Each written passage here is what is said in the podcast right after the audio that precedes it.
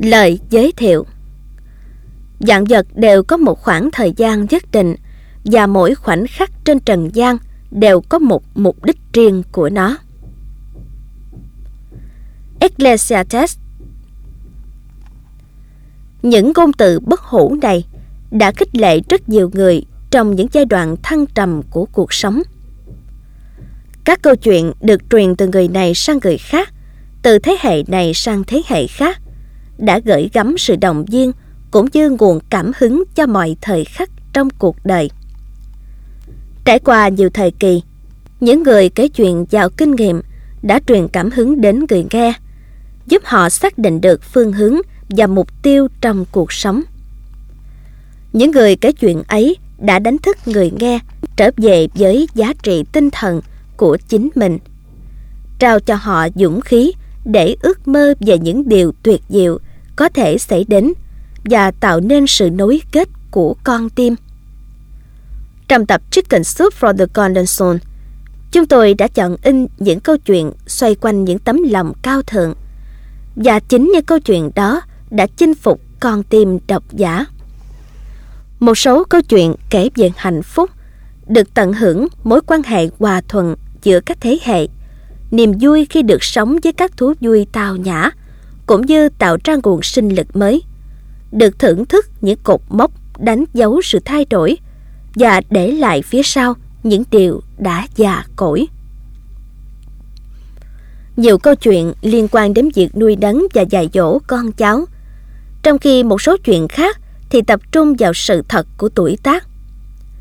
Chúng tôi hy vọng rằng tất cả những câu chuyện này sẽ gợi lên những suy nghĩ về việc làm thế nào để sống thật ý nghĩa và tận hưởng được nhiều niềm vui nhất. Khi phân loại từ một lượng lớn những câu chuyện mà chúng tôi nhận được từ độc giả để thực hiện cuốn Chicken Soup for the Golden Soul, chúng tôi luôn lưu tâm đến tầm quan trọng của việc chuyển tải đến thế hệ tương lai những bài học đã được góp nhặt từ cuộc sống. Chúng tôi cũng nhận ra tầm quan trọng của việc tận hưởng từng khoảnh khắc trong cuộc sống của mỗi người và hiểu tại sao có những sự trưởng thành vững vàng nhất lại xảy đến trong những giờ phút đen tối nhất. Qua đó thấy rằng chúng ta có thể hướng đến tương lai bằng một niềm tin và thái độ cởi mở, sẵn sàng đón nhận bất cứ điều gì đấng tạo hóa đã dành riêng cho mình. Chúng tôi mong các bạn hãy yêu mến tất cả những khoảnh khắc trong cuộc sống, lúc chán nản cũng như khi ấm lòng, lúc tầm tối cũng như khi tươi sáng. Bởi vì tất cả những điều đó chính là sự chuẩn bị tốt nhất cho những năm tháng trưởng thành.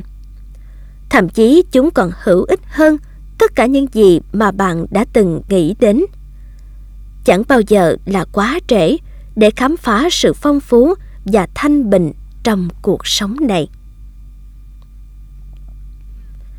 Kể chuyện cho cháu nghe đi. Những lời ngọt ngào đó của những đứa trẻ trên khắp thế gian và trong mọi thời đại sẽ mãi vang vọng trong trái tim mỗi chúng ta. Chúng tôi hy vọng Golden Soul sẽ truyền cảm hứng để bạn có thể kể những câu chuyện của chính mình cho những người trẻ tuổi hơn mà bạn gặp trong cuộc sống và cho cả những người có tâm hồn tươi trẻ. Thông qua quyển sách Chicken Soup for the Golden Soul, chúng tôi muốn các bạn tôn vinh cuộc sống. Hãy đọc từng truyện một.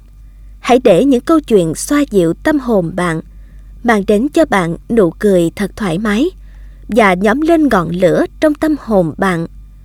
Và mong rằng bạn sẽ truyền những câu chuyện này đến những người khác nữa. Jack Canfield và Mark Victor Hansen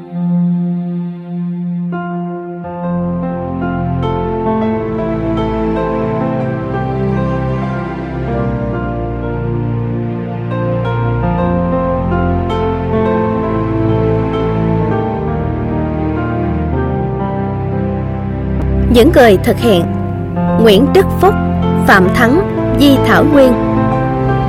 Quyển sách được thể hiện qua dòng đọc của Ái Hòa và Tuấn Anh. Chúng tôi xin chân thành cảm ơn phòng thu MIDI đã giúp đỡ chúng tôi trong quá trình thực hiện tập sách.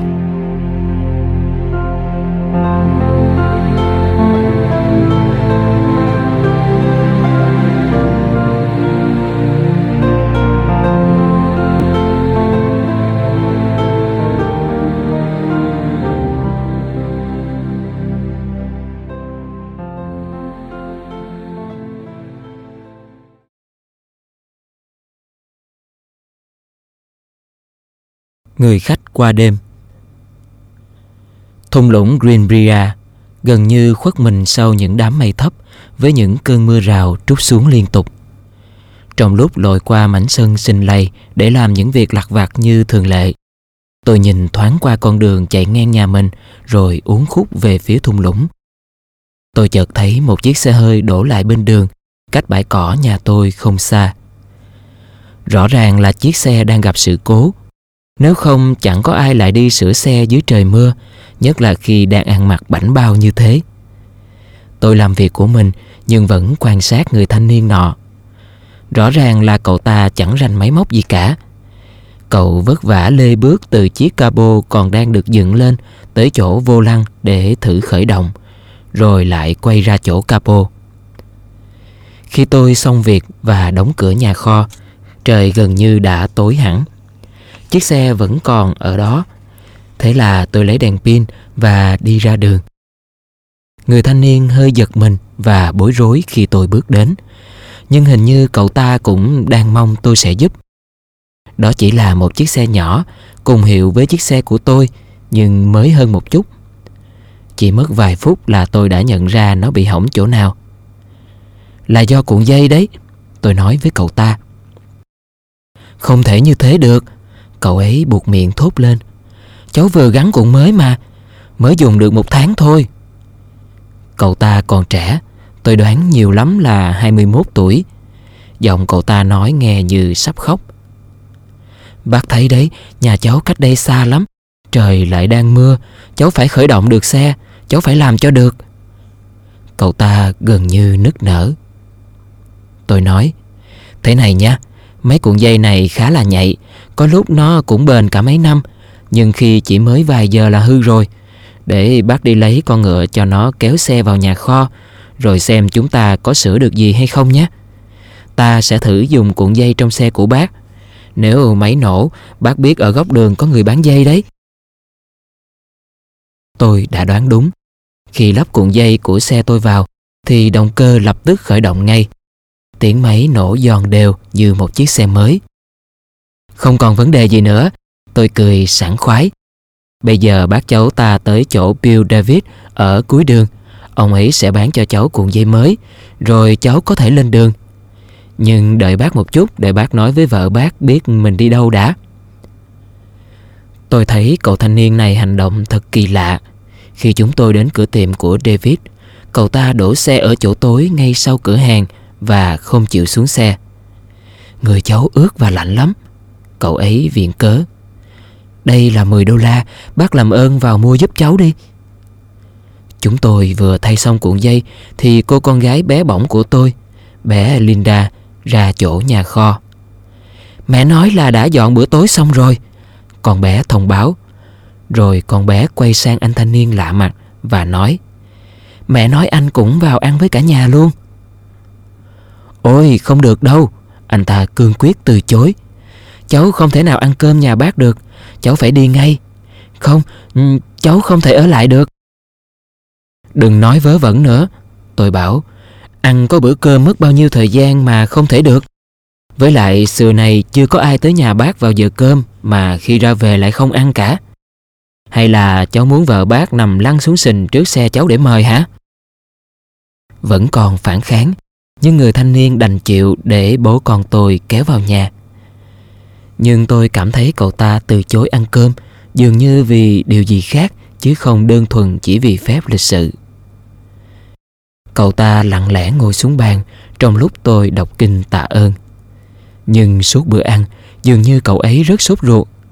Hầu như cậu ta chẳng chạm đũa vào món gì cả. Điều này gần như là một sự xúc phạm đối với vợ tôi, vì bà ấy vốn tự hào là một trong những người nấu ăn giỏi nhất trong tiểu bang. Bữa ăn vừa xong thì cậu thanh niên nhanh chóng đứng bật dậy, nói rằng mình phải lên đường ngay. Cậu đã không để ý đến vợ tôi. Cháu nhìn đi, trời vẫn còn mưa xối xả, quần áo cháu ướt hết cả rồi và cháu không chịu lạnh nổi đâu. Bác biết cháu cũng đã mệt, cả ngày chắc cháu phải đi cả một quãng đường dài. Đêm nay cháu ở lại nhà bác nhé. Mai cháu sẽ lên đường, người khô ráo, ấm áp và lại được nghỉ ngơi đầy đủ nữa. Vợ tôi nói và bà ấy liếc nhìn tôi như để tìm sự ủng hộ. Tôi khẽ gật đầu đồng ý với vợ. Thực ra không phải lúc nào ta cũng nên cho người lạ vào nhà. Đáng tiếc là có rất nhiều người không đáng tin chút nào. Nhưng tôi thấy mến chàng thanh niên này. Tôi tin cậu ta là người tốt. Anh chàng miễn cưỡng đồng ý ở lại qua đêm. Vợ tôi dẫn cậu đến chỗ ngủ rồi treo bộ quần áo của cậu cạnh lò sưởi để hông cho khô. Sáng hôm sau, bà ấy còn ủi lại quần áo cho cậu ta và dọn cho cậu một bữa điểm tâm ngon lành. Cậu ta có vẻ rất thích thú với bữa ăn này. Buổi sáng hôm đó, anh chàng dường như điềm tĩnh hơn, không còn đứng ngồi không yên như tối hôm trước nữa. Trước khi đi, cậu ấy đã hết sức cảm ơn gia đình chúng tôi. Lạ một điều là tối hôm qua, chàng trai ấy từ thung lũng nhắm hướng về thành phố. Nhưng khi ra đi, cậu ta lại quay đầu xe về phía bắc hướng tới Roseville, trung tâm của hạt này. Cả nhà chúng tôi rất thắc mắc về việc đó. Nhưng rồi chúng tôi nghĩ rằng có lẽ cậu ta bối rối nên đi nhầm đường. Thời gian trôi qua, gia đình tôi không hề biết thêm tin tức gì về chàng thanh niên ấy. Thực sự thì chúng tôi cũng không mong chờ điều gì cả. Năm tháng cứ thế trôi qua. Khủng hoảng kinh tế vừa kết thúc đã dẫn đến sự bùng nổ của một cuộc chiến tranh. Cuối cùng, chiến tranh cũng chấm dứt. Linda trưởng thành và đã có gia đình riêng. Bây giờ mọi thứ ở nông trại đã khác trước rất nhiều. Khác với thuở mà gia đình chúng tôi còn phải chật vật vì cuộc sống. Vợ chồng tôi hiện sống khá sung túc và yên ổn giữa thung lũng Greenbrier xinh đẹp. Chỉ mới hôm kia, tôi nhận được một lá thư gửi từ Chicago. Đó là thư riêng, được viết trên một loại giấy đắt tiền. Tôi tự hỏi, ai có thể viết thư cho mình từ Chicago vào lúc này nhỉ? Tôi mở thư ra đọc. Bác McDonald kính mến, chắc là bác không nhớ cậu thanh niên mình đã giúp cách đây nhiều năm khi xe cậu ta bị hư dọc đường đâu. Chuyện xảy ra cũng đã lâu rồi và cháu nghĩ hẳn bác còn giúp nhiều người khác nữa. Nhưng cháu không biết liệu bác có giúp ai như cách bác đã giúp cháu hay không. Bác biết không, đêm đó cháu đang trên đường chạy trốn. Trong xe cháu có một số tiền rất lớn mà cháu đã đánh cắp của ông chủ mình. Cháu muốn bác biết thêm rằng cha mẹ cháu là người rất ngoan đạo, nhưng cháu đã quên lời dạy của bố mẹ và giao du với đám bạn xấu. Cháu biết mình đã phạm một sai lầm tồi tệ. Nhưng bác và bác gái lại rất tốt với cháu. Đêm đó ở nhà bác, cháu mới bắt đầu hiểu ra mình đã làm sai điều gì. Và thế là trước khi trời sáng, cháu đã có một quyết định đúng đắn. Ngày hôm sau, cháu đã quay lại. Cháu trở về và thú nhận với ông chủ tất cả. Cháu trả lại toàn bộ số tiền và phó mặt để ông ấy muốn làm gì cháu cũng được. Lẽ ra ông chủ đã có thể khởi kiện và bỏ tù cháu vài năm. Nhưng ông ấy là người tốt. Ông lại nhận cháu về làm và cháu không bao giờ lầm lạc nữa. Cháu đã lập gia đình, có một người vợ hiền diệu và hai đứa con xinh xắn. Cháu đã nỗ lực làm việc để có được một vị trí tốt trong công ty của mình. Cháu không giàu có, nhưng cháu sống khá thoải mái. Cháu có thể đền ơn bác thật hậu hĩnh vì những điều bác đã làm cho cháu vào tối hôm ấy. Nhưng cháu cho rằng đó không phải là điều bác muốn. Vì thế, cháu đã thành lập một quỹ từ thiện để giúp những người cùng lầm lỡ như cháu. Bằng cách này, cháu hy vọng mình có thể chuộc lại lỗi lầm ngày xưa. Cầu Chúa luôn phù hộ cho bác và bác gái. Bác ấy đã giúp cháu nhiều hơn bác nghĩ. Tôi vào nhà và đưa lá thư cho vợ mình. Khi vợ tôi đọc thư, tôi thấy nước mắt bà ấy lưng tròng. Rồi với vẻ mặt hết sức thanh thản Bà ấy để lá thư sang một bên Vợ tôi đọc lại một đoạn kinh thánh Khi ta là khách lạ con đã đón ta vào nhà. Ta đói khát Con đã cho ta ăn uống. Ta ở tù Con đã tới thăm ta.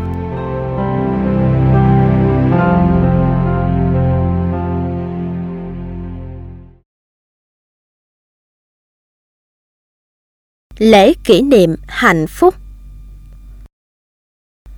Thông thường sau khi một mình dùng xong bữa cơm tối, bà vẫn ngồi yên bên chiếc bàn ăn mà không vội vã đi vào những khu vực khác của ngôi nhà khi chúng dường như vắng lặng hơn lúc đêm về. Bà nhớ lại trước đây, mọi người thường chạy ùa vào đó sau mỗi bữa ăn. Bọn trẻ thì chạy lên phòng, còn Peter thì xem chương trình tin tức yêu thích của ông trên TV. Bà luôn có rất nhiều việc phải làm. Và đôi khi bọn trẻ dường như chẳng chịu khôn lớn. Để ít ra, bà cũng có chút ít thời gian dành cho riêng mình. Thời gian cho riêng bà. Ôi, giờ thì bà có rất nhiều thời gian. Khoảng thời gian rất lớn chỉ để lấp đầy khoảng trống rất nhỏ trong cuộc sống của bà. Nhất là sau khi Peter ra đi. Hai người đã lên kế hoạch sẽ cùng đi du lịch một số nơi sau khi bọn trẻ trưởng thành. Thế nhưng Peter lại thực hiện một chuyến đi khác. Bà có thể đánh đổi bất kỳ điều gì để có thể sống lại những tháng ngày tuyệt vời xưa kia. Nhưng dĩ nhiên điều đó là không thể. Dù đã làm những công việc tình nguyện, việc nhà và thỉnh thoảng còn làm bánh để bán, nhưng bà vẫn luôn nhớ sự quyên đáo ngày nào. Và hẳn bà sẽ rất hạnh phúc khi được nghe lại những giọng nói ấm ức của các con giữa mỗi trận ẩu đả. Mẹ, nó lấy áo của con mà không xin phép gì hết. Hay, mẹ, ảnh không để cho con học kia. Mẹ, mẹ, mẹ. Thỉnh thoảng bà cũng muốn cho chúng một trận. Còn bây giờ bà chỉ muốn được ôm chúng vào lòng và giữ chúng thật chặt. Nhìn mấy đứa nhỏ ngoài phố, bà lại thấy lòng thật buồn. Nhớ làm sao những giây phút mà vòng tay của mình cũng đầy ấp tình yêu thương. Đêm nay bà cảm thấy mình thật ngớ ngẩn. Bà đã nói với Charlotte, người hàng xóm vừa tạc qua thăm bà trước đó, rằng hôm nay là kỷ niệm lần thứ 40 ngày cưới của bà và họ đã bàn về một buổi lễ thật đặc biệt. Đúng là một bà già lắm cẩm. Sau khi Charlotte về, bà đã làm một chiếc bánh sô-cô-la mà Peter rất thích và đặt nó trong tủ lạnh, chỉ còn chờ được mang lên bàn ăn. Năm ngoái mấy cậu con trai đều gọi điện thoại về. Chúng cười nói và bàn về một buổi lễ kỷ niệm 40 năm thật linh đình và còn tính xem bọn chúng sẽ tổ chức như thế nào. Nhưng bây giờ thì chẳng còn gì để tổ chức. Thật vậy, chẳng có ai gọi điện về cả.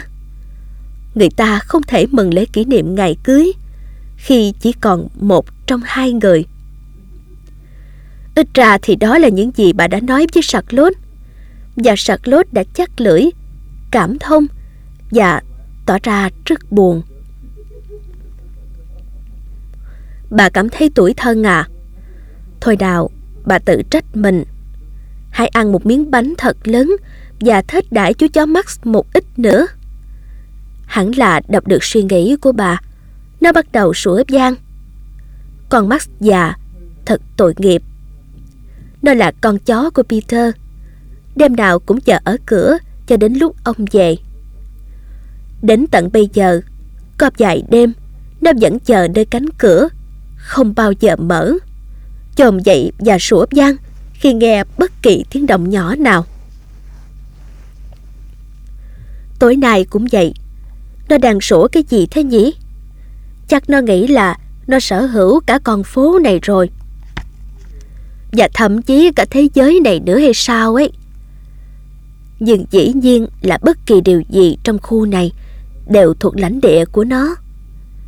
Đêm nay có một cái gì đó đã đánh động nó. Vì vậy, bà đi về phía cửa sổ để xem có chuyện gì. Chỉ là một chiếc xe thôi mà. Bà mắng nó. Làm ơn đi Max, chúng ta đâu phải là người duy nhất sống ở con phố này.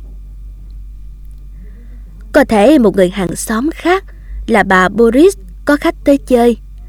Bà ấy có một gia đình đông đúc và mấy đứa con rất thường ghé về thăm bố mẹ. Nhưng Max vẫn tiếp tục sủa và bà nghĩ là bà cũng nghe thấy một tiếng động ở cửa.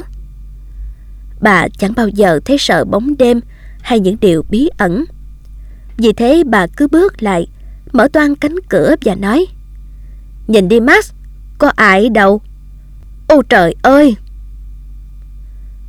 Chúng đang đứng ở đó. Cả ba đứa con trai của bà. Chúng la lên. Ngạc nhiên chưa? Ngạc nhiên chưa? Và bất ngờ ôm hôn bà tới thấp. Những đứa con của bà đã trở về nhà.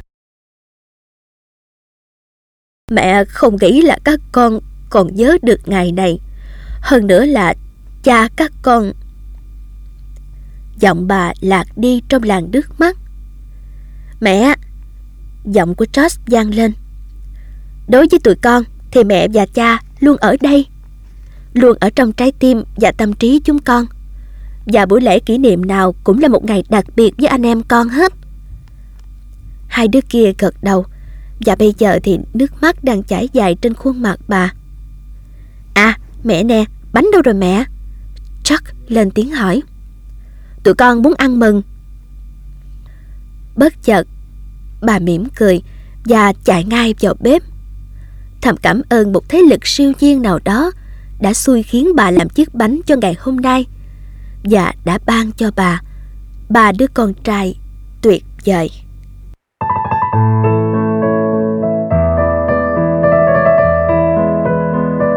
Hãy suy ngẫm về hạnh phúc mà bạn đang có. Charles Dickens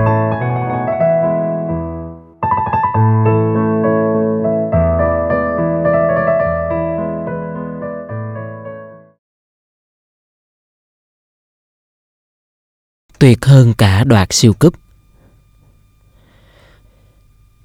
Tôi đã dẫn dắt đội Dallas Cowboys tham dự giải vô địch thế giới từ năm 1960 cho đến khi tôi về hưu năm 1988. Trừ khoảng thời gian làm phi công lái máy bay oanh tạc B-17 trong Thế chiến thứ hai, thì cuộc đời tôi chỉ xoay quanh quả bóng tròn. Tôi yêu cảm giác hồi hộp trước mỗi trận đấu, yêu niềm hạnh phúc mỗi khi ghi bàn – tiếng hò hét của đám đông, niềm vui ngất ngây sau mỗi trận thắng. Yêu những trải nghiệm chỉ có được qua những lần tranh tài trong trận siêu cúp và yêu cảm giác chiến thắng được vài lần trong những cuộc tranh tài ấy. Cảm giác hoàn toàn mãn nguyện khi dạy cho các cầu thủ cách tự rèn luyện bản thân, cách phát triển những kỹ năng và cách phối hợp cùng đồng đội chính là động lực của cuộc đời tôi việc khuyến khích các cầu thủ nỗ lực hết mình để giành chiến thắng cũng như giành được sự ủng hộ của các cổ động viên là điều rất quan trọng đối với tôi. Nhưng còn có một phần đời khác trong cuộc đời của tôi mà không mấy ai trong số hàng triệu cổ động viên biết được. Đó là tôi muốn phụng sự cho Thượng Đế, cho gia đình mình và giúp đỡ những trẻ em đang gặp hiểm nguy. Từ nhiều năm qua, tôi đã làm việc tại trang trại Đồi Hạnh Phúc. Đó là một trại trẻ và cũng là một trường học đặc biệt tọa lạc trên những ngọn đồi ở Texas. Chúng tôi chỉ đơn giản gọi nó là trang trại. Đó là một khu đồn điền rộng 500 mẫu, nuôi đầy đủ các loại ngựa, gia súc và quan trọng nhất là có hàng trăm đứa trẻ với những nỗi đau và các vấn đề khác nhau mà chính gia đình của các em không có khả năng hoặc là không muốn giúp đỡ các em. Tôi đã từng chứng kiến những trận thắng vẻ vang trên sân cỏ, nhưng tôi cũng đã từng tận mắt thấy những chiến thắng còn vẻ vang hơn của hàng trăm trẻ em nơi đây kể từ ngày Ed và Gloria Shipman mở rộng tấm lòng của mình và thành lập mái ấm này cách nay khoảng 25 năm. Có một số em đã phải trải qua những nỗi kinh hoàng không thể nào tưởng tượng được và mang theo mình những vết thương tinh thần khủng khiếp. Nhưng thông thường, những đứa trẻ từng bị ngược đãi này sẽ rời khỏi trang trại, mang theo một cuộc sống đã được chữa lành, một tấm bằng tốt nghiệp phổ thông trong tay và sẵn sàng hòa nhập lại với thế giới. Mặc dù mỗi đứa trẻ đều đặc biệt như nhau, song có một vài đứa mà tôi vẫn nhớ hơn so với những đứa còn lại. Tôi sẽ không bao giờ quên được John, một cậu bé ốm yếu sống cùng với mẹ trong một chiếc xe hơi bị vứt bỏ ở bãi rác Forward trước khi đến trang trại. Hay như Frieda, một bé gái bị cha dượng và thằng con riêng của hắn lạm dụng tình dục. Và cả Jack nữa. Cha Jack đã bỏ rơi gia đình cậu bé, để lại người mẹ đơn độc và đứa con trai nhỏ dại lúc nào cũng muốn tự vẫn. Jack đã cố tự sát nhiều lần trước khi đến sống trang trại này. Còn Amy thì bố mẹ đang phải ngồi tù. Nếu người bà tuyệt vọng của cô bé không tìm thấy trang trại đồi hạnh phúc thì có thể Amy đã bị giết rồi. Và sau cùng là Tip, một cậu bé rất thú vị đến từ một thị trấn nhỏ ở Texas, gần trang trại đồi hạnh phúc. Bản lý lịch của Tip cho thấy cậu gặp đủ thứ chuyện rắc rối và đến khi cậu đánh thầy giáo thì một quan tòa đã đề nghị đưa cậu đến trang trại. Tip chỉ mới 12 tuổi, nhưng trong cậu lớn hơn nhiều so với độ tuổi của mình. Khó mà khẳng định được tóc cậu có phải màu đỏ hay không, vì cha cậu luôn cạo trọc nó. Vậy để cho khỏi có chí, Tip chua cay. Tip được người ta gán cho biệt danh kẻ cặn bã trắng héo. Trong ngôi nhà tạm bợ của cậu không có hệ thống ống nước nên mọi người trong gia đình cậu phải uống nước giếng và tắm gội ở một nhánh sông gần đó. Vấn đề vệ sinh cá nhân cũng như các kỹ năng giao tiếp xã hội không phải là mối quan tâm của gia đình này. Tiếp sống bất cần, không mục đích và không kiên định. Sau khi được gửi đến trang trại, chúng tôi đã phải dạy cậu bé cách dùng dao và nĩa khi ăn. Vì thằng bé đã quen ở ngoài đường, nên chúng tôi phải dỗ dành mãi nó mới chịu vào nhà để ngủ trên giường. Tôi còn nhớ, có lần Tip đã đi ngang đi dọc trong nhà, gõ vào mấy cái bình và mấy cây đèn bàn để làm ra vẻ là tay anh chị. Nhưng thật ra, Tip chẳng cần phải làm ra vẻ như vậy, bởi vì mỗi lời nó phát ra từ miệng cậu bé đều đã được chêm vào những từ tục tiểu. Tôi ghét tất cả các quy định này. Tip đã nhiều lần hét lên như thế. Nhưng có một điều mà Tip ghét nhất, đó chính là việc bị giam vào nhà tù dành cho trẻ vị thành niên. Tip đã được nghe kể về nơi đó và cậu quyết định rằng mình phải tránh xa cái nhà giam đó bằng bất cứ giá nào. Thế là cậu bắt đầu tuân theo những quy định của trang trại. Thế mà chúng tôi vẫn phải tốn mất nhiều ngày để thuyết phục tiếp chịu ngồi vào lớp học. Việc dỗ cho cậu bé chịu học thì lại phải mất thêm nhiều tuần nữa. Còn việc thay đổi những lời nói tục tiểu của cậu bằng những ngôn từ dễ nghe hơn thì phải mất nhiều tháng liền. Nhưng có lẽ thử thách lớn nhất là làm sao xóa bỏ tính hiếu chiến của tiếp. Cần phải có một tình yêu thương bao la và những phương pháp rèn luyện thích hợp mới có thể giúp Tip dần dần tin tưởng vào những người có thẩm quyền và tin tưởng vào xã hội. Và rồi tôi thấy Tip từ từ thay đổi. Trong suốt những năm làm huấn luyện viên cho đội tuyển Cowboys, tôi đã được chứng kiến rất nhiều sự thay đổi ấn tượng khi mà các cầu thủ sống có kỷ luật hơn, kinh nghiệm hơn và tích cực hơn. Nhưng những đổi thay mà tôi thấy nơi tiếp cũng như nơi những đứa trẻ từng bị đánh đập và hành hạ khác, đã gây cho tôi một ấn tượng sâu sắc hơn tất cả những gì tôi từng được chứng kiến trên sân cỏ. Cuối cùng, thì tiếp cũng tốt nghiệp phổ thông trường học của trang trại. Cậu là người đầu tiên trong đại gia đình của mình theo học đầy đủ đến ngày tốt nghiệp. tiếp cũng là chàng trai đầu tiên trong gia đình không phải ngồi tù tại Texas. Những thành quả của Tip là một trong những bàn thắng vĩ đại nhất mà tôi từng ghi được. Nhưng cuộc đời đầy biến động của Tip còn có nhiều kỳ tích khác nữa. Sau khi tốt nghiệp phổ thông, Tip đi làm tại một mỏ dầu ở miền Tây Texas. Cậu dành dụm tiền và cho lắp hệ thống nước máy trong nhà của mình. Cậu còn mua cho mẹ một chiếc xe hơi giúp mấy đứa em gái được đến trường. Sau đó, cậu trở về quê làm nghề thợ máy. Hiện thiếp đã lập gia đình và có bốn đứa con. Cái vòng lẫn quẩn của sự bần cùng, tính hung bạo, cảnh tù đầy đã bị thiếp phá bỏ. Chiến thắng của cậu bé trước những khó khăn tưởng chừng không thể vượt qua được là một chiến thắng phi thường mà tôi vinh dự được góp một phần nhỏ. Tôi yêu bóng đá, luôn luôn và sẽ mãi mãi yêu nó. Nhưng việc chấp vá những mảnh đời và trái tim của những cô bé, cậu bé như John, Frieda, Jack, Amy và Tip cho tôi cảm giác hạnh phúc mà chẳng có sự cuồng nhiệt nào trên sân cỏ có thể sánh được. Cho các em một cơ hội thuận lợi để chúng thực hiện những ước mơ của mình mới chính là thắng lợi tuyệt vời hơn cả việc đoạt được siêu cúp. Có một khát vọng còn cao quý hơn cả việc đứng đầu trong thiên hạ, đó là việc cúi xuống để nâng đỡ đồng loại của mình. Henry Van Dyke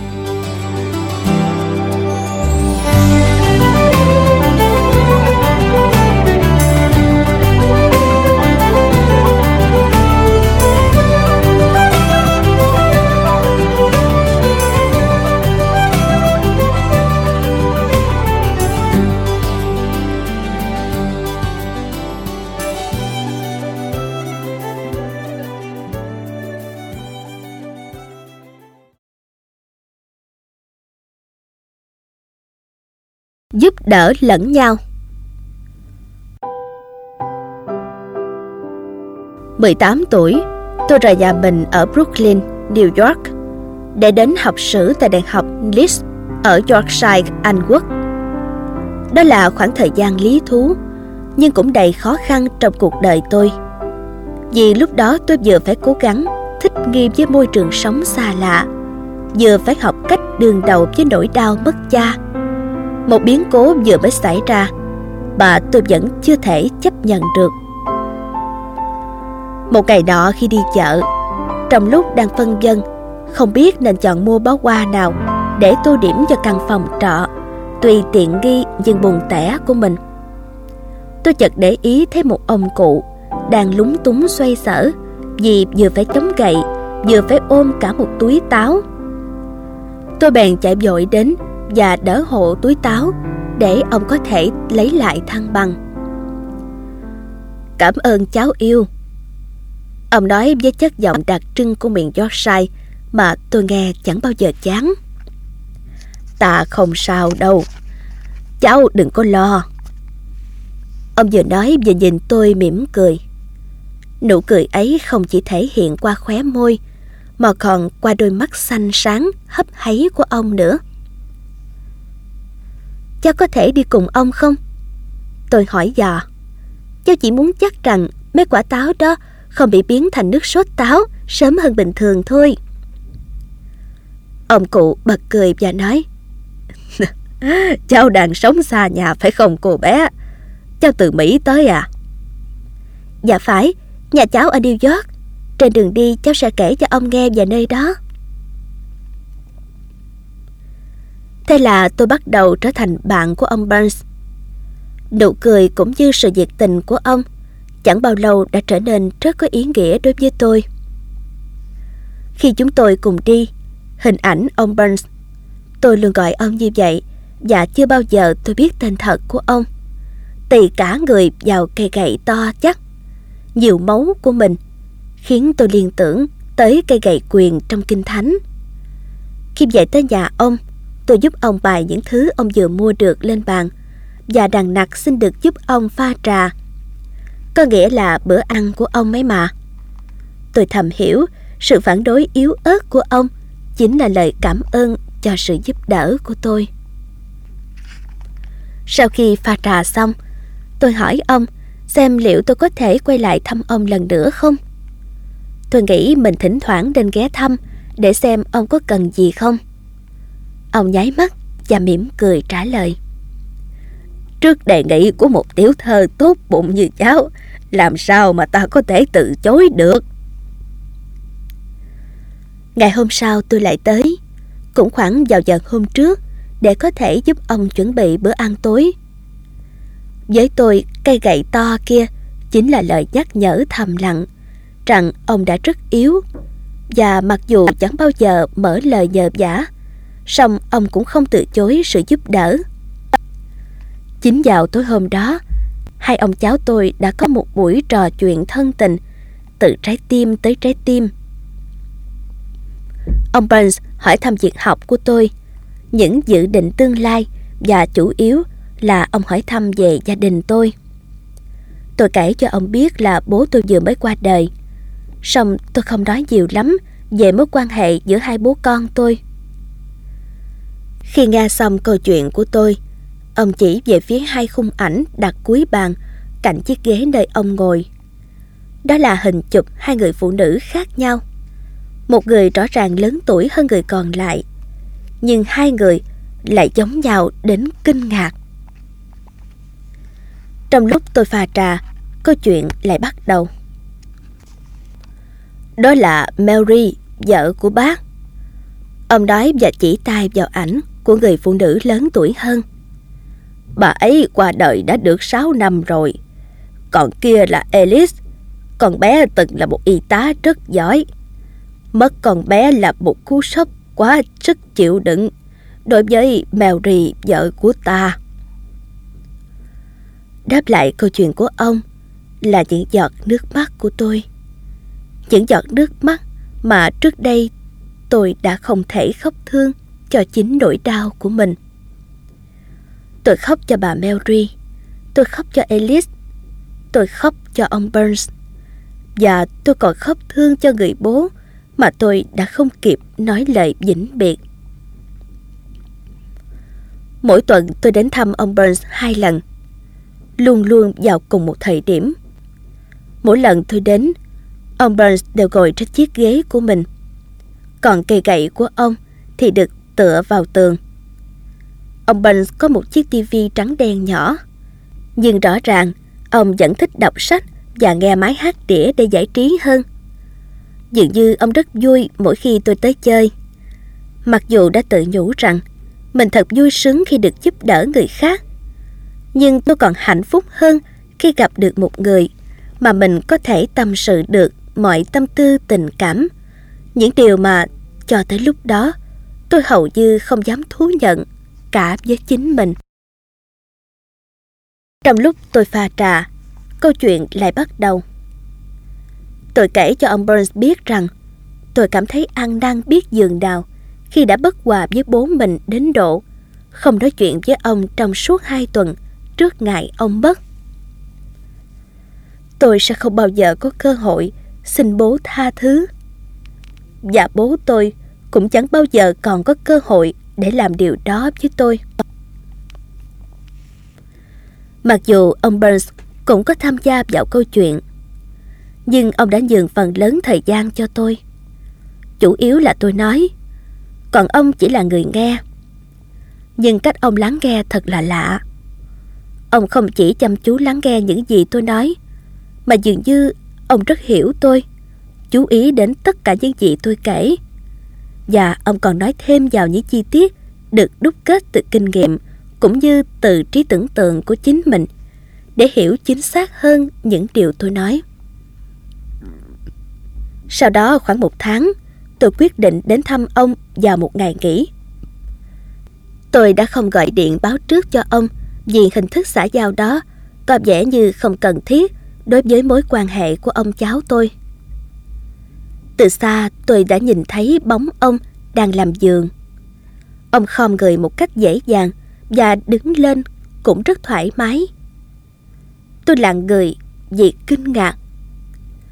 Phải chăng đây chính là người đàn ông đã chống cây gậy to tướng để đi mà tôi biết hôm nào? Bất chợt, ông nhìn về phía tôi. vì nhận thấy sự ngạc nhiên của tôi trước chuyển biến lạ lùng của ông. Nên ông dãy tôi lại gần. Trong ông rất lúng túng. Tôi không nói gì nhưng vẫn đồng ý vào nhà. Xem nào tiểu thư, lần này để ta pha trà mời cháu nha. Ừm, sao thế ạ? À? Tôi hỏi. Cháu, cháu nghĩ là... Ta biết, con đang nghĩ những gì cháu yêu à. Khi lần đầu tiên con gặp ta ở chợ. À, tại vì đó là lúc ta vừa bị trật cổ chân trước đó mấy ngày. Do ta bị dấp phải một cục đá trong lúc làm giường đó mà. Ta lúc nào cũng giống như một gã khờ dũng vậy. Nhưng... Nhưng mà ông đã đi lại bình thường từ bao giờ thế? Không hiểu sao, lúc ấy ánh mắt ông cùng một lúc lại ánh lên nét vui vẻ, pha lẫn ăn năn. À, ta nghĩ đó chính là ngay sau ngày ông cháu ta gặp nhau lần đầu tiên. Nhưng, nhưng tại sao? Tôi hỏi ông, lòng thật sự hoang mang. Từ trước tới giờ, chắc không phải là ông đã giả vờ ốm yếu để tôi phải tới giúp ông pha trà đâu. Lần thứ hai khi cháu tới đây, ta đã thấy cháu rất buồn. Cháu cảm thấy rất cô đơn, buồn chán về chuyện cha cháu và về mọi thứ. Ta đã nghĩ rằng, vậy thì ta có thể để cho một cô bé như cháu tựa đầu vào đôi vai già nua của ta. Nhưng ta cũng biết cháu luôn tự nói với bản thân mình rằng cháu đến đây thăm ta vì ta chứ không phải vì bản thân cháu. Liệu cháu có còn quay lại nữa không nếu như cháu biết rằng ta vẫn khỏe mạnh? Và ta còn biết rằng cháu thật sự rất cần một ai đó để tâm sự. Một người nào đó đã lớn tuổi, thậm chí còn lớn tuổi hơn cả bố của cháu nữa. Một người biết cách lắng nghe. Thế, thế còn cây gậy? À, đó là một cây gậy rất đẹp. Ta dùng nó mỗi khi đi ra bãi đất hoang ngoài kia. Thôi, ông cháu mình cùng ra ngoài đó đi. Vậy đấy, ông Burns, người mà tôi muốn giúp đỡ, lại là người giúp đỡ tôi. Ông đã dùng thời gian của mình làm quà tặng cho tôi, bàn tặng sự quan tâm và tình yêu thương cho một cô bé đang cần đến cả những điều đó. Marlena Thompson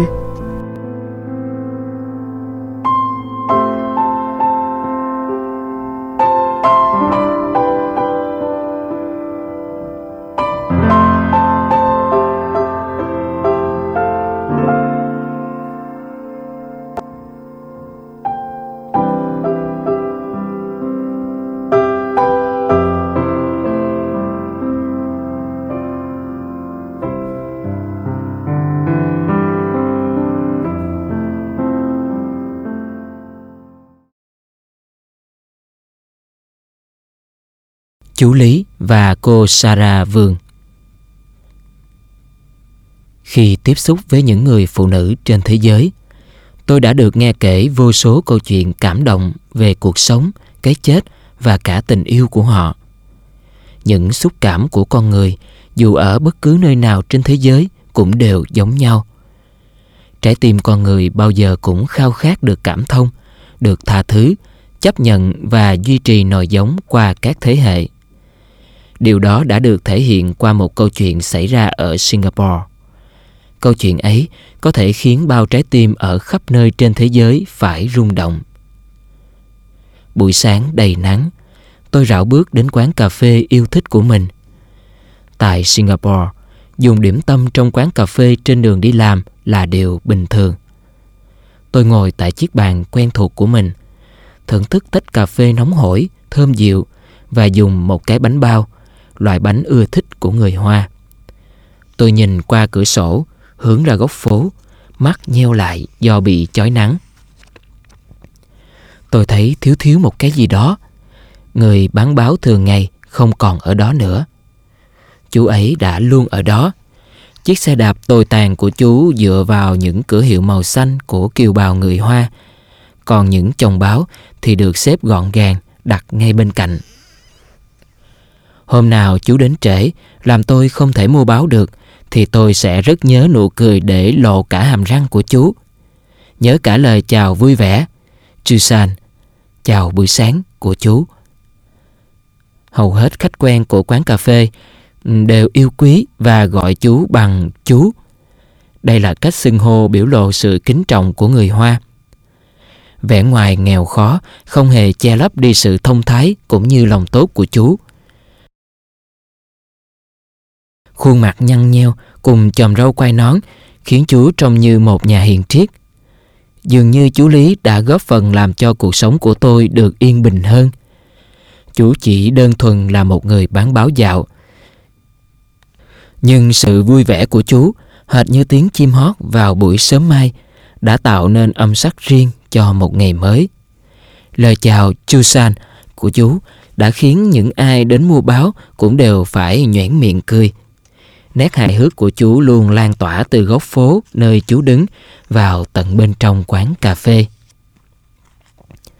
Quan sát chú Lý và khách hàng của chú là niềm vui của tôi vào mỗi buổi sáng sớm.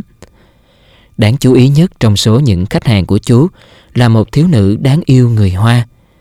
Sáng nào cũng xuất hiện trong bộ trang phục tươm tất.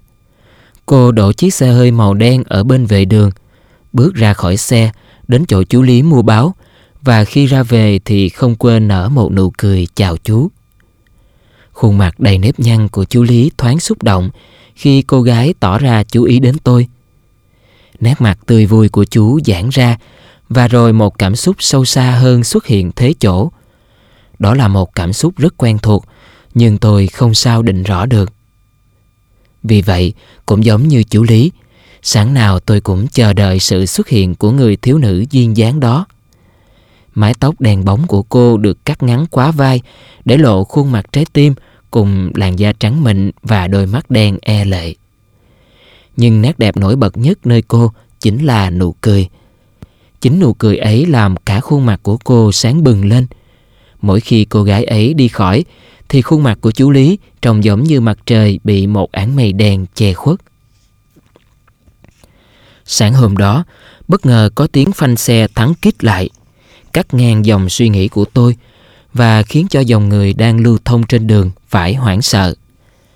Sau đó là cảnh náo loạn. Tôi rướng cổ để nhìn rõ hơn. Chuyện gì đã xảy ra? Ai bị tai nạn? Một đám người lập tức xúm lại, chè khuất tầm nhìn của tôi. Tiếng lào xào bàn tán làm tôi chẳng hiểu gì và tôi cũng không thể định rõ được chuyện gì đã xảy ra. Tò mò, Tôi chen vào đám đông tụ tập ở bên đường. Cảnh tượng đầu tiên mà tôi thấy là một chiếc xe đạp bị cong quẹo, hệt như một tác phẩm điêu khắc hiện đại. Những tờ báo bị gió cuốn tung và rơi rải khắp mặt đường. Nhiều người qua đường đã nhặt chúng lên, nhưng số khác lại dẫm chân lên chúng vì muốn chen chân vào gần hiện trường hơn. Tôi cầu nguyện, lạy trời, xin cho người bị nạn không phải là chú Lý. Nhưng rồi, tôi lại quay bước trở về quán cà phê và ngồi quan sát cảnh nhốn nháo đó qua khung cửa sổ như một kẻ hèn nhát. Xe cảnh sát và xe cứu thương hụ còi in ỏi càng làm tăng thêm cảnh huyên náo. Hai viên cảnh sát đỡ một thiếu nữ lên và dìu vào quán. Trông cô tơi tả như một con búp bê bằng vải. Đó là cô gái vẫn thường lái chiếc xe hơi màu đen. Thật không thể tin được. Cảnh sát ngó quanh quán như mong nhận được sự giúp đỡ. Tôi nhẹ nhàng đỡ lấy tay cô gái rồi đưa về bàn mình. Cảnh sát nói rằng các nhân chứng cho biết, đó không phải là lỗi của cô gái, mà là do xe của ông lão bị mất thăng bằng và chệch hướng đâm vào xe cô. Tôi còn biết thêm rằng họ đã không thể tìm được thân nhân của ông cụ. Nhưng cô gái đã đồng ý chịu mọi phí tổn cho việc điều trị. Cô gái ký vào tờ biên bản mà cảnh sát đặt ngay trước mặt cô. Sau đó họ mất hút vào đám đông, để lại tôi với cô gái đang trong tình trạng bấn loạn. Cô nắm chặt lấy tách cà phê bằng đôi bàn tay run rẩy. Cô nhắm nghiền mắt và hớp thật sâu một ngụm cà phê nóng ấm dễ chịu. Vài phút trước đó, tôi cảm giác mình chỉ là một người ngoài cuộc trước mọi việc cũng như bao người khác. Nhưng chính người thiếu nữ đang hoảng loạn ngồi ngay trước mặt đã khiến tôi bị lôi kéo vào bi kịch này. Khuôn mặt cô gái nhăn lại như một đứa trẻ.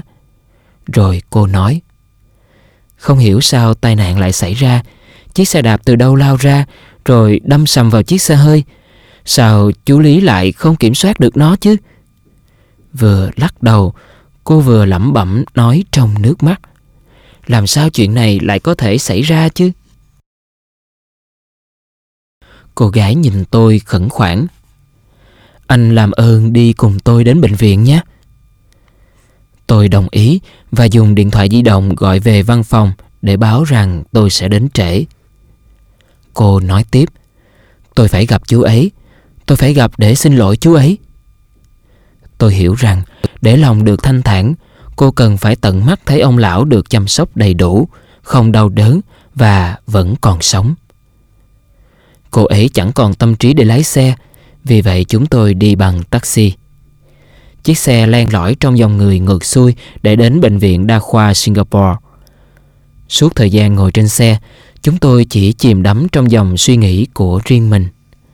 Tôi nghĩ về tai nạn lúc sáng và chợt nhận ra mình chẳng biết gì nhiều về cô gái rất ấn tượng này cả.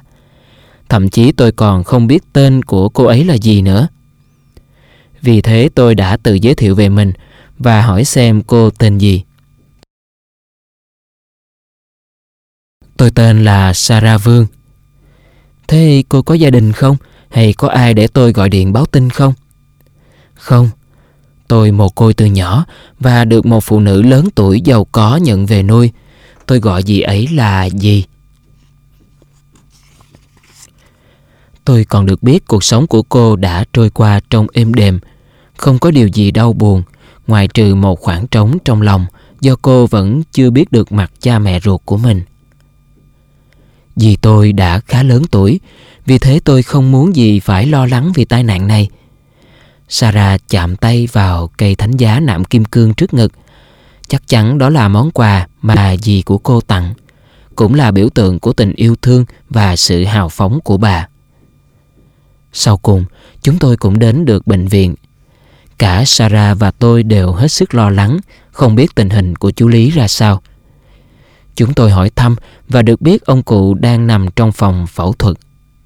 Chúng tôi lặng im chờ đợi. Tim tôi nhói đau khi nhìn thấy khuôn mặt dằn vặt, đau khổ của Sarah. Khi bắt gặp ánh nhìn thông cảm của tôi, một nụ cười ngập ngừng thoáng nở trên làn môi mềm mại, tươi tắn của cô. Tôi thật sự rất muốn được xoa dịu nỗi sợ hãi trong cô. Chẳng bao lâu sau, một vị bác sĩ mặc áo choàng dài màu xanh che khẩu trang kính mặt, bước vào phòng chờ. Chúng tôi đứng dậy chào ông khi ông đảo mắt nhìn khắp phòng như đang muốn gặp ai. Chắc hẳn ai đó đã nói cho ông biết ừ, về Sarah. Bác sĩ giải thích, ông Lý bị thương nặng ở lồng ngực, nhưng chúng tôi đã ngăn chặn được tình trạng xuất huyết nội. Ông nói tiếp, ông cụ hiện rất yếu và mạng sống của ông mong manh như đang treo trên sợi chỉ manh. Dẫu có vượt qua thì ông cụ cũng sẽ sống trong đau đớn suốt quãng đời còn lại. Sarah hỏi nhỏ, chúng tôi vào thăm ông cụ được chứ? Bác sĩ cho phép chúng tôi vào phòng chăm sóc đặc biệt để thăm chú Lý. Hoang mang vì đau khổ và mặc cảm tội lỗi. Sarah cứ tự trách mình và lúc nào cũng dằn vặt, không biết làm thế nào mà cô lại có thể tránh được tai nạn đó. Toàn thân cô rung lên. Tôi choàng tay qua vai cô và dìu vào phòng chăm sóc đặc biệt. Chúng tôi được hướng dẫn đến giường bệnh của chú Lý. Vô số dây nhợ được nối vào người, khiến chú Lý trông giống như một con rối đã bị ngã. Chú thở rất nặng nhọc và khó khăn. Tôi tưởng như sắp nghe thấy những tiếng nấc hấp hối phát ra từ cổ họng của chú. Vì Sarah, tôi đã rất mong chú Lý được sống nhưng giờ đây thì vì chú, tôi lại mong sao chú hãy thanh thản ra đi. Chú sẽ không bao giờ còn đạp xe được nữa, sẽ không bao giờ còn được bán báo nữa. Còn chúng tôi sẽ không bao giờ được nghe lời chào Chusan vui vẻ của chú nữa. Tôi lấy chiếc khăn tay nhàu nát trong túi ra, lau những giọt nước mắt không ngừng rơi, trong khi cô bạn trẻ của tôi vẫn đứng bất động, chết lặng vì đau buồn. Chú Lý đang cố mở mắt, đôi mắt chú chớp chớp rồi từ từ mở ra. Tôi thấy dường như chú đang mỉm cười. Tôi còn thấy một điều gì đó khác nữa, một cảm xúc mà trước đây tôi đã không thể hiểu được. Giờ đây dường như đang sống lại khi chú hé mắt nhìn khuôn mặt của người thiếu nữ. Tôi có cảm giác mình là một người ngoài cuộc đang chen vào giây phút thân tình của hai người. Chú nhấc cánh tay của mình lên một cách yếu ớt. Cô gái đã đưa tay đỡ lấy. Cô nghẹn ngào đến nỗi không thể thốt lên được những lời mà cô định sẽ nói với chú. Toàn bộ sức lực tập trung trên khuôn mặt của chú và xúc cảm mà tôi được chứng kiến lúc nãy giờ đây cũng đang hiện rõ trên khuôn mặt của chú. Chú nói với Sarah, con của ta. Cô gái đáp lại đầy xúc động, bố ơi. Mọi thứ trở nên dễ hiểu và tôi đã nhận ra được tình cảm khó lý giải ấy. Điều mơ hồ bây giờ đã có thể được định rõ. Tình cảm đó thật đẹp đẽ, giống như vẻ đẹp rực rỡ của ánh sao hôm. Trong khoảnh khắc đáng nhớ ấy, tình yêu đã truyền từ một ông lão đang hấp hối để lấp đi khoảng trống trong trái tim của cô gái trẻ hệt như tình yêu của người cha đối với con của mình. Mỉm cười một cách thanh thản chú lý mãn nguyện chìm dần vào giấc ngủ vĩnh hằng. Sarah và tôi trở thành bạn. Buổi sáng định mệnh ấy đã gắn kết chúng tôi với nhau.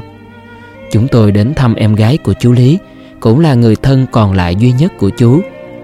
Tại nhà bà, chúng tôi thấy bên cạnh bức ảnh của chú là hình của một phụ nữ trẻ. Tôi giật mình khi thấy có sự giống nhau đáng kinh ngạc đến thế. Cứ như thể tôi đang nhìn Sarah vậy. Em gái chú Lý cho biết, người phụ nữ trong hình chính là vợ của chú Lý. Bà đã mất lúc sinh con và đứa con gái bé bỏng của họ cũng mất ngay khi vừa chào đời chú Lý rất yêu người vợ trẻ và hẳn là chú cũng sẽ rất yêu quý cô con gái của mình. Sarah đã khiến hình ảnh của hai mẹ con như được sống lại và chú Lý cũng đã để lại một gia sản cho Sarah, đó chính là tình yêu thương.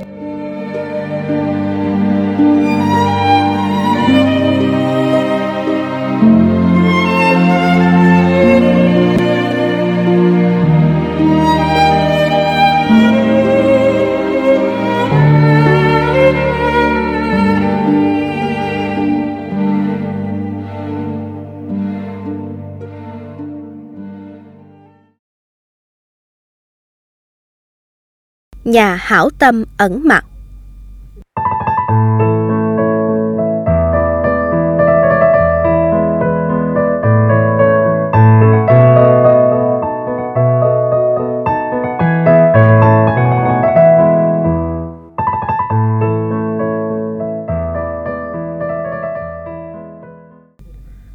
Trong những năm đầu của thập niên 1910, bố tôi là tài xế riêng cho một ông chủ giàu có và đã từng chứng kiến ông ấy bí mật giúp đỡ rất nhiều người đang gặp khó khăn, dù biết rằng họ sẽ chẳng bao giờ có thể đền đáp được.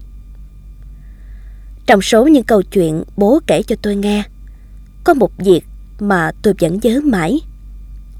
Ngày hôm đó, bố tôi lái xe chở ông chủ đến một thành phố khác để dự buổi họp kinh doanh. Ra tới vùng ngoại ô, họ dừng lại để ăn bữa trưa là bánh sandwich. Trong lúc họ đang ăn, thì có vài cậu bé chơi lăn vòng ngang qua chỗ chiếc xe hơi rẻ tiền của họ. Trong số đó có một đứa bé chân đi khập khiển. Nhìn kỹ lại, ông chủ của bố tôi mới thấy đứa bé ấy bị tật bẩm sinh ở chân. Ông bước ra khỏi xe và tiến tới chỗ cậu bé. Chân cháu như vậy có gặp khó khăn gì không? Ông hỏi cậu bé. Nó làm cháu chạy chậm chút xíu thôi mà. Cậu bé đáp. Với lại, cháu phải làm cho giày nhỏ bớt lại để cảm thấy thoải mái hơn. Nhưng cháu quen rồi. Mà sao ông lại hỏi như vậy ạ? À? à, ông có thể giúp cháu chữa lành cái chân ấy đấy. Cháu có thích không? Cậu bé đáp. Dạ, chắc chắn là thích lắm ạ.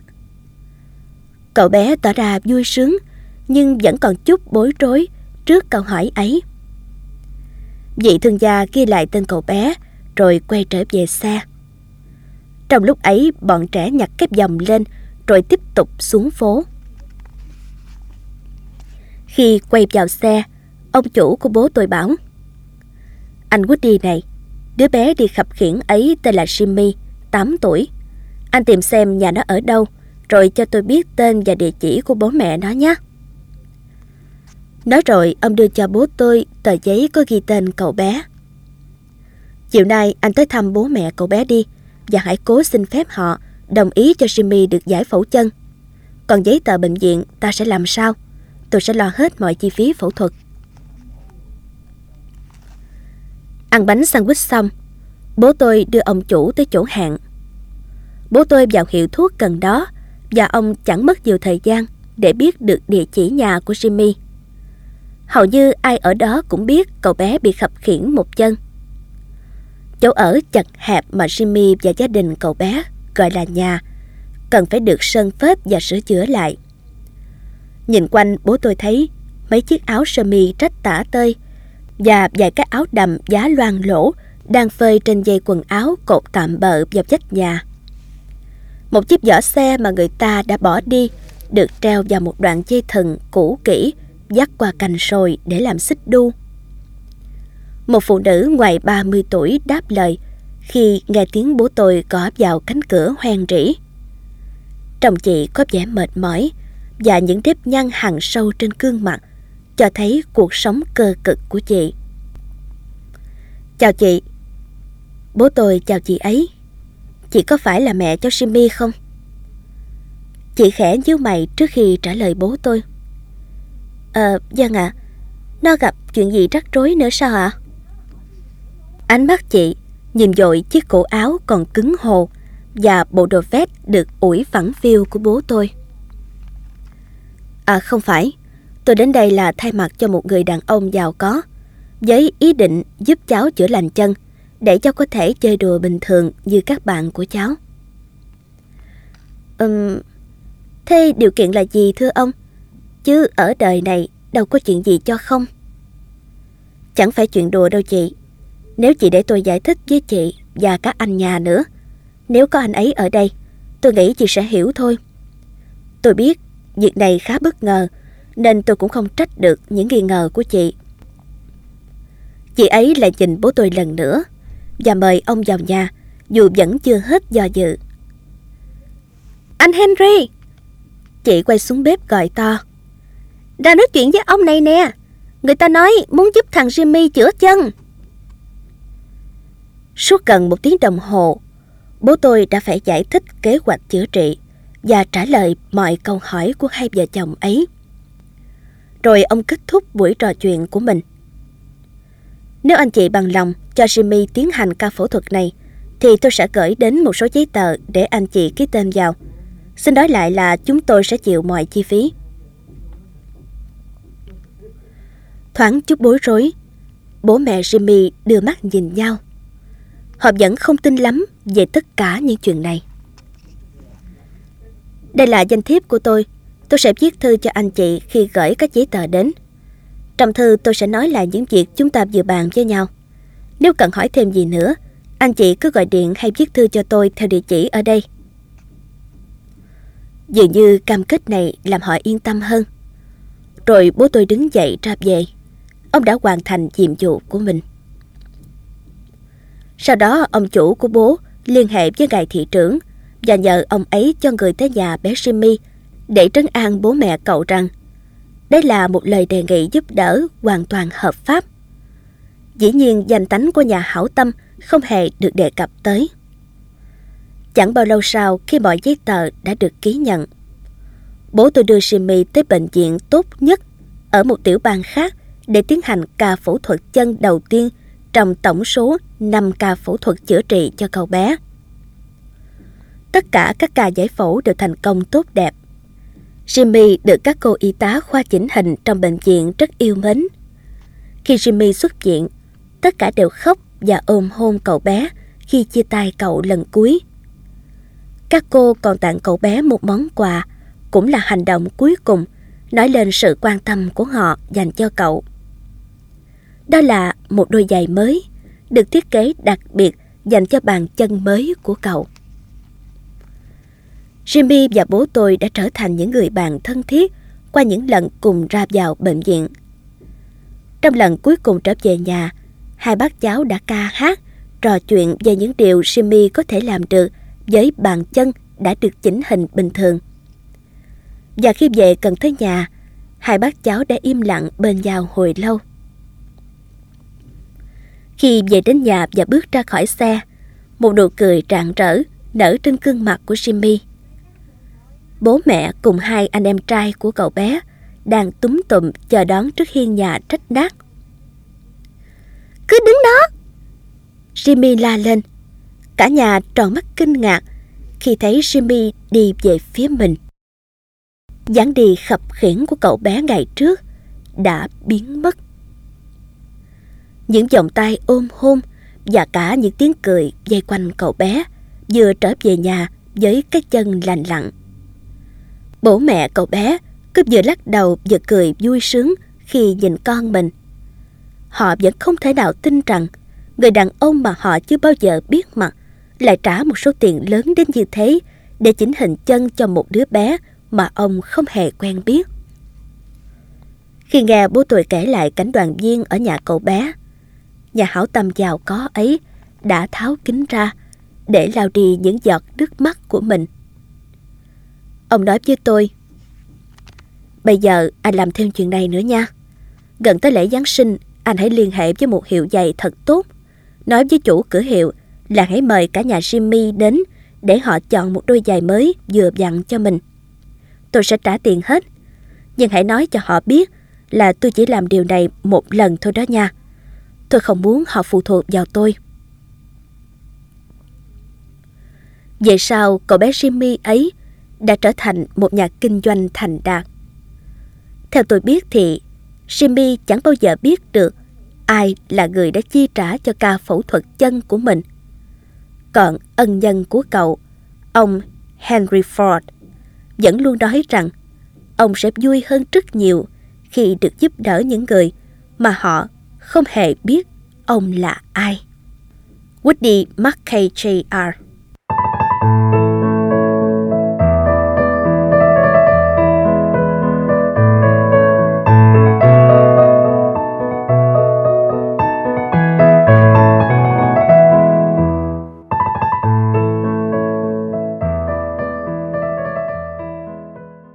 Thông thường, niềm vui sẽ đi cùng với việc giúp đỡ người khác. Paul Newman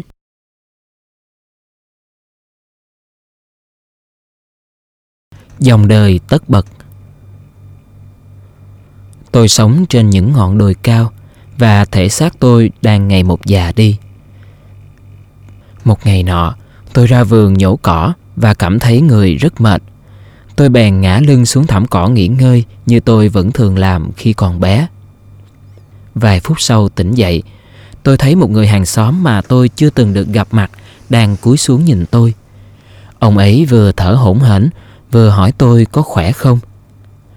Qua khung cửa sổ cách ngọn đồi nơi tôi đang ở hai dãy nhà, ông nhìn thấy tôi đang nằm trên bãi cỏ và tôi chắc là cảnh tượng đó trông giống như tôi đã bị đột quỵ hoặc lên cơn đau tim. Thế nên ông chạy một mạch lên đồi dốc để xem tôi có bị làm sao không. Thật là ngượng hết sức, nhưng cũng cảm động biết bao. Sau khi nghe tôi giải thích mọi chuyện, ông ấy đã thở phào nhẹ nhõm và nằm xuống thảm cỏ bên cạnh tôi. Chúng tôi cứ nằm lặng yên như thế một hồi lâu. Rồi ông ấy nói Cảm ơn ông bạn đã quyết định nằm nghỉ trên thảm cỏ này Nơi tôi có thể trông thấy ông bạn mà chạy đến đây Bầu trời đẹp biết bao Và tôi không thể nhớ được lần cuối cùng mình ngắm nó là khi nào nữa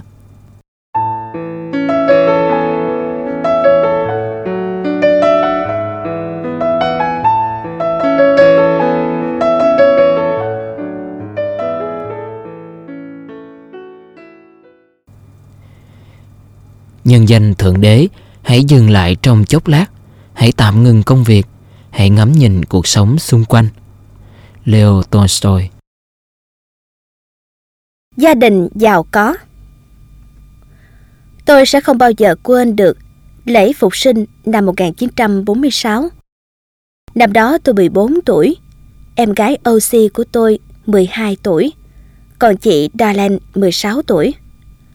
Chúng tôi ở cùng với mẹ và bốn mẹ con chúng tôi rất hiểu cảnh tự lo liệu là như thế nào. Bố tôi đã mất 5 năm về trước, chẳng để lại cho mẹ tôi tài sản gì ngoài bảy đứa con đang độ tuổi ăn học. Vào khoảng năm 1946, các chị của tôi đi lấy chồng và các anh tôi cũng thoát ly khỏi gia đình. Một tháng trước ngày lễ phục sinh, vị mục sư ở nhà thờ chúng tôi vẫn thường đi lễ, thông báo rằng năm nay nhà thờ sẽ tổ chức một ngày lễ quyên góp đặc biệt để giúp một gia đình đang gặp khó khăn. Ông kêu gọi mọi người nên dành dụm ít tiền và giang tay giúp đỡ. Khi về đến nhà, chúng tôi bàn với nhau xem mình có thể làm được gì. Chúng tôi quyết định mua 25 kg khoai tây để dành ăn cả tháng. Như thế chúng tôi sẽ tiết kiệm được 20 đô la tiền chợ để làm tiền quyên góp. Sau đó chúng tôi thấy rằng nếu hạn chế tối đa việc sử dụng đèn điện và không nghe đài thì chúng tôi còn tiết kiệm được thêm khoản tiền điện của tháng đó nữa. Chị Dylan nhận việc quét sân, lao nhà cho nhiều người và các hai chị em tôi cùng nhận trông trẻ cho bất kỳ ai có nhu cầu. Chỉ với 15 xu là chị em tôi có thể mua đủ giải bông để may ba miếng nhất nồi, rồi đem bán được 1 đô la. Chúng tôi đã kiếm được 20 đô la nhờ vào việc làm đồ nhất nồi. Đó là một trong những tháng tuyệt nhất trong cuộc đời của mẹ con chúng tôi. Mỗi ngày chúng tôi đều đếm xem mình đã dành dụm được bao nhiêu tiền. Ban đêm chúng tôi cứ ngồi trong bóng tối và bàn tán xem gia đình nghèo khó kia sẽ vui sướng thế nào khi nhận được số tiền mà nhà thờ sẽ góp tặng họ. Giáo xứ có khoảng 80 người. Vì vậy chúng tôi tính toán rằng chắc chắn số tiền cả giáo xứ quyên góp được sẽ gấp 20 lần số tiền chúng tôi dự tính trao tặng. Chủ nhật nào mục sư cũng nhắc mọi người nhớ tiết kiệm ít tiền cho đợt quyên góp. Vào đêm trước lễ phục sinh, chúng tôi nôn nao tới mức gần như không thể ngủ được. Chúng tôi không hề quan tâm tới chuyện mình không có quần áo mới để mặc vào dịp lễ phục sinh, mà chỉ quan tâm đến việc cả nhà đã dành dụm được những 70 đô la cho đợt quyên góp. Chúng tôi háo hức chờ đợi tới lúc được đến nhà thờ. Sáng Chủ nhật đó, trời mưa như trút nước. Tuy không có dù che, lại ở cách xa nhà thờ hơn một dặm. Nhưng mấy mẹ con tôi chẳng ngại gì chuyện mình sẽ bị ướt. Chị Dylan nhét miếng bìa cứng vào giày để bích mấy cái lỗ thủng. Nước vào miếng bìa bị rã và bàn chân của chị cũng ướt sũng. Nhưng rồi chúng tôi cũng yên dị trong nhà thờ, lòng đầy tự hào. Tôi nghe các bạn trạc tuổi mình bình phẩm gì đó về mấy bộ váy cũ chị em tôi đang mặc. Tôi ngắm nhìn họ trong những bộ quần áo mới, nhưng tôi vẫn cảm thấy mình là người giàu có. Khi đợt quyên góp diễn ra, chúng tôi đang ngồi ở hàng ghế thứ hai từ trên đếm xuống. Mẹ cho vào thùng quyên góp một tờ 10 đô la, còn chị em tôi mỗi người đóng góp một tờ 20 đô la. Chúng tôi ca hát suốt trên đoạn đường trở về nhà. Vào giờ cơm trưa, mẹ dành cho chị em tôi một sự ngạc nhiên. Mẹ đã mua sẵn 12 quả trứng và chúng tôi đã luộc trứng để ăn kèm với khoai tây chiên. Chiều tối hôm đó, vị mục sư đi xe đến nhà chúng tôi. Mẹ ra cửa, nói chuyện với ông một lát và sau đó trở vào nhà với một chiếc phong bì trên tay. Chúng tôi hỏi đó là gì? Nhưng mẹ chẳng nói lời nào. Mẹ mở phong bì, một sắp tiền rơi ra. Có tất cả ba tờ 20 đô la mới cứng, một tờ 10 đô la và 17 tờ 1 đô la. Mẹ cất lại số tiền đó vào phong bì. Cả nhà tôi không ai nói gì mà chỉ ngồi nhìn trân trân xuống đất. Mới đây thôi còn thấy mình là người giàu có. Giờ chúng tôi mới hiểu ra mình là người nghèo khổ. Bà chị em tôi đã có một cuộc sống quá hạnh phúc. Đến nỗi chúng tôi còn thấy tội nghiệp cho những ai không có được bố mẹ, như mẹ và người bố đã quá cố của chúng tôi. Không có được gia đình đông anh chị em như chúng tôi và không được mấy đứa trẻ khác ghé thăm thường xuyên như vậy. Chúng tôi nghĩ rằng việc chị em dùng chung cái đĩa bạc rồi tìm xem mình có cái muỗng hay cái nĩa nào không cũng vui lắm chứ. Nhà chỉ có hai con dao nên chúng tôi cứ phải truyền tay nhau trong bữa ăn. Tôi biết nhà mình không có nhiều thứ như những người khác. Nhưng chưa bao giờ tôi nghĩ là gia đình mình nghèo. Thế mà vào ngày lễ phục sinh hôm đó, tôi mới biết là nhà mình như vậy. Vị mục sư đã mang đến cho chúng tôi số tiền dành tặng gia đình nghèo. Nên chắc chắn là nhà tôi nghèo. Tôi thầm nghĩ. Tôi không thích mình bị coi là nghèo. Tôi nhìn lại chiếc váy đầm, nhìn lại đôi dài đã mòn của mình và cảm thấy vô cùng xấu hổ. Thậm chí tôi không còn muốn trở lại nhà thờ nữa. Mọi người ở đó hẳn đã biết nhà tôi nghèo rồi. Tôi nghĩ tới trường học của mình. Tôi là học sinh lớp 9. Lớp tôi có trên 100 học sinh và tôi vẫn luôn đứng đầu lớp. Tôi tự hỏi, không biết mấy đứa bạn ở trường có biết nhà tôi nghèo hay không? Tôi quyết định sẽ bỏ học vì tôi đã học xong lớp 8 rồi. Thời đó thì chỉ cần có thế thôi. Chúng tôi ngồi im lặng thật lâu. Trời tối và cả nhà chúng tôi đi ngủ. Suốt cả tuần, mấy chị em tôi cứ cấp sách tới trường rồi về nhà mà chẳng ai nói gì nhiều. Cuối cùng vào ngày thứ bảy, mẹ hỏi chúng tôi muốn làm gì với số tiền đó. Người nghèo dùng tiền để làm gì đây? Chúng tôi không biết. Chúng tôi chưa bao giờ biết là mình nghèo.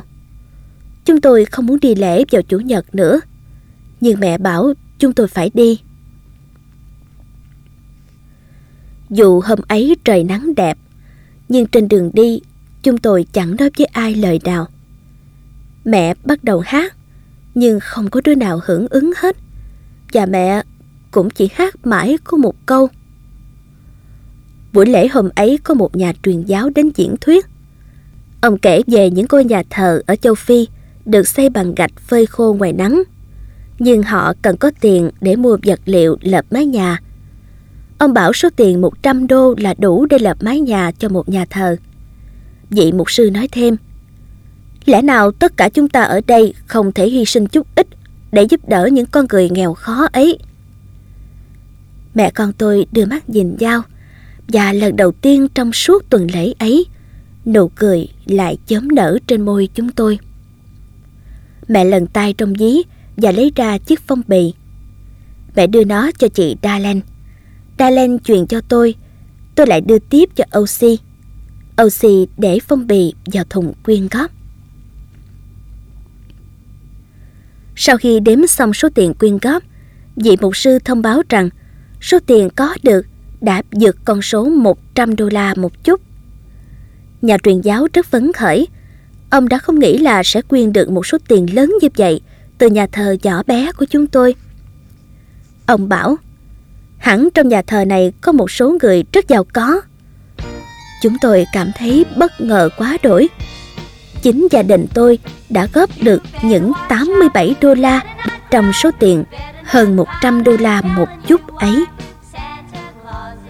Chúng tôi là gia đình giàu có trong nhà thờ. Chẳng phải nhà truyền giáo đã nói như vậy sao? Từ đó trở đi, tôi không bao giờ cảm thấy mình là kẻ nghèo khó nữa. Eddie Ogan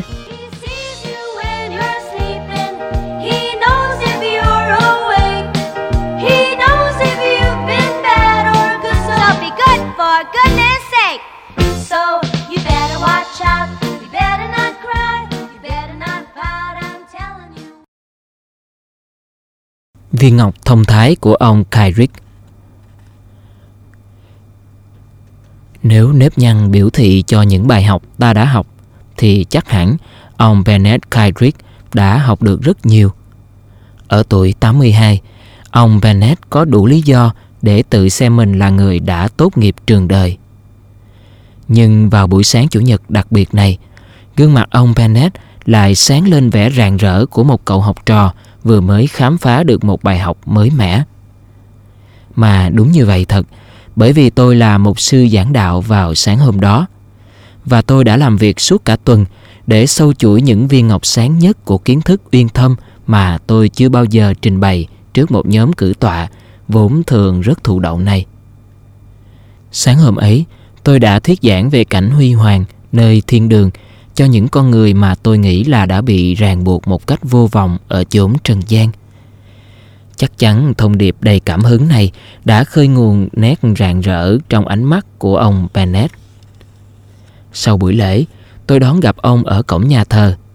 Tôi hỏi, ông Kyrick này, hôm nay ông đã nghe thấy điều gì khiến ông phấn khởi như vậy? Câu hỏi phát ra từ miệng tôi giống như dây câu được tung ra từ một người đi câu đang nóng lòng chờ cá đớp mồi.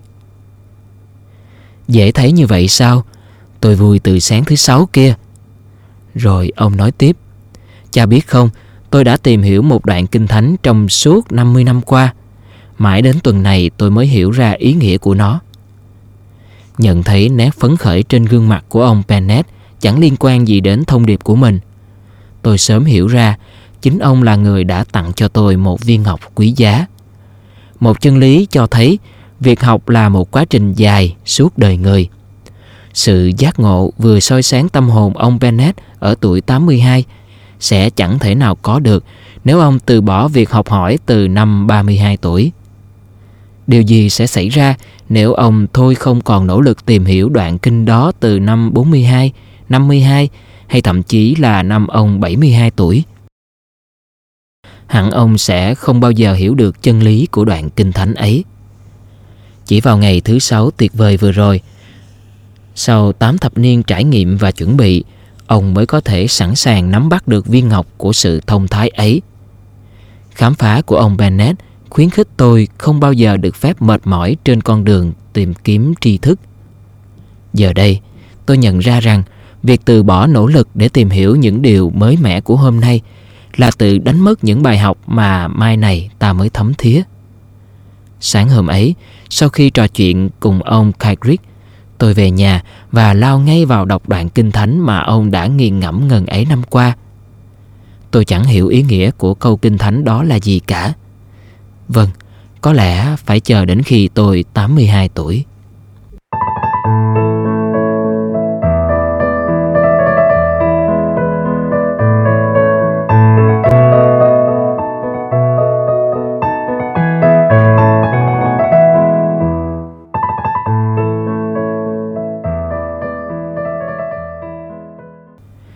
Chẳng phải ta tìm thấy trí khôn ở những người có tuổi hay sao? Chẳng phải tuổi thọ mang lại sự hiểu biết đó sao? Sinh nhật đáng nhớ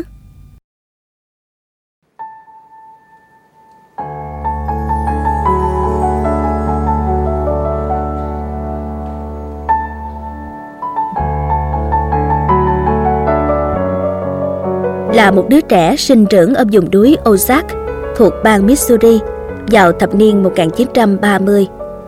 Tôi đã không biết rằng gia đình mình nghèo. Thật vậy, mới có 4 tuổi, tôi thật sự không biết thế nào là nghèo. Nhưng tôi biết rõ ràng rằng mình đã phát chán vì cứ phải ăn cháo bột yến mạch và cứ phải chịu những cơn lạnh cống người.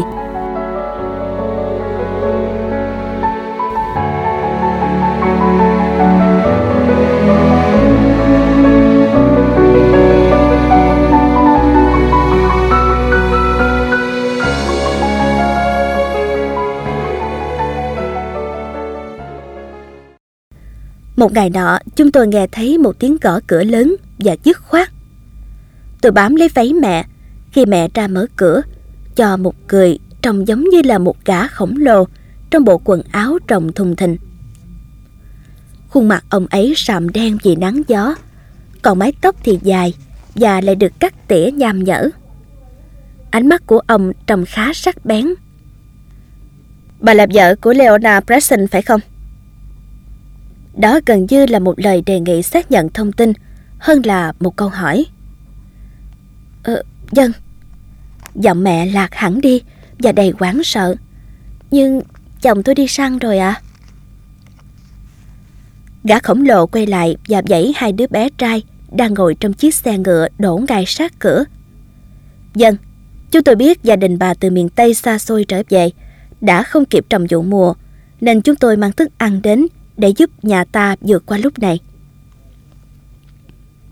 Trong khi ông nói, thì hai đứa bé trai dỡ xuống những bao tải bột mì, ngũ cốc, đường, nhiều loại đồ hộp và thịt hun khói. Mẹ bế tôi lên và đứng dựa vào tường.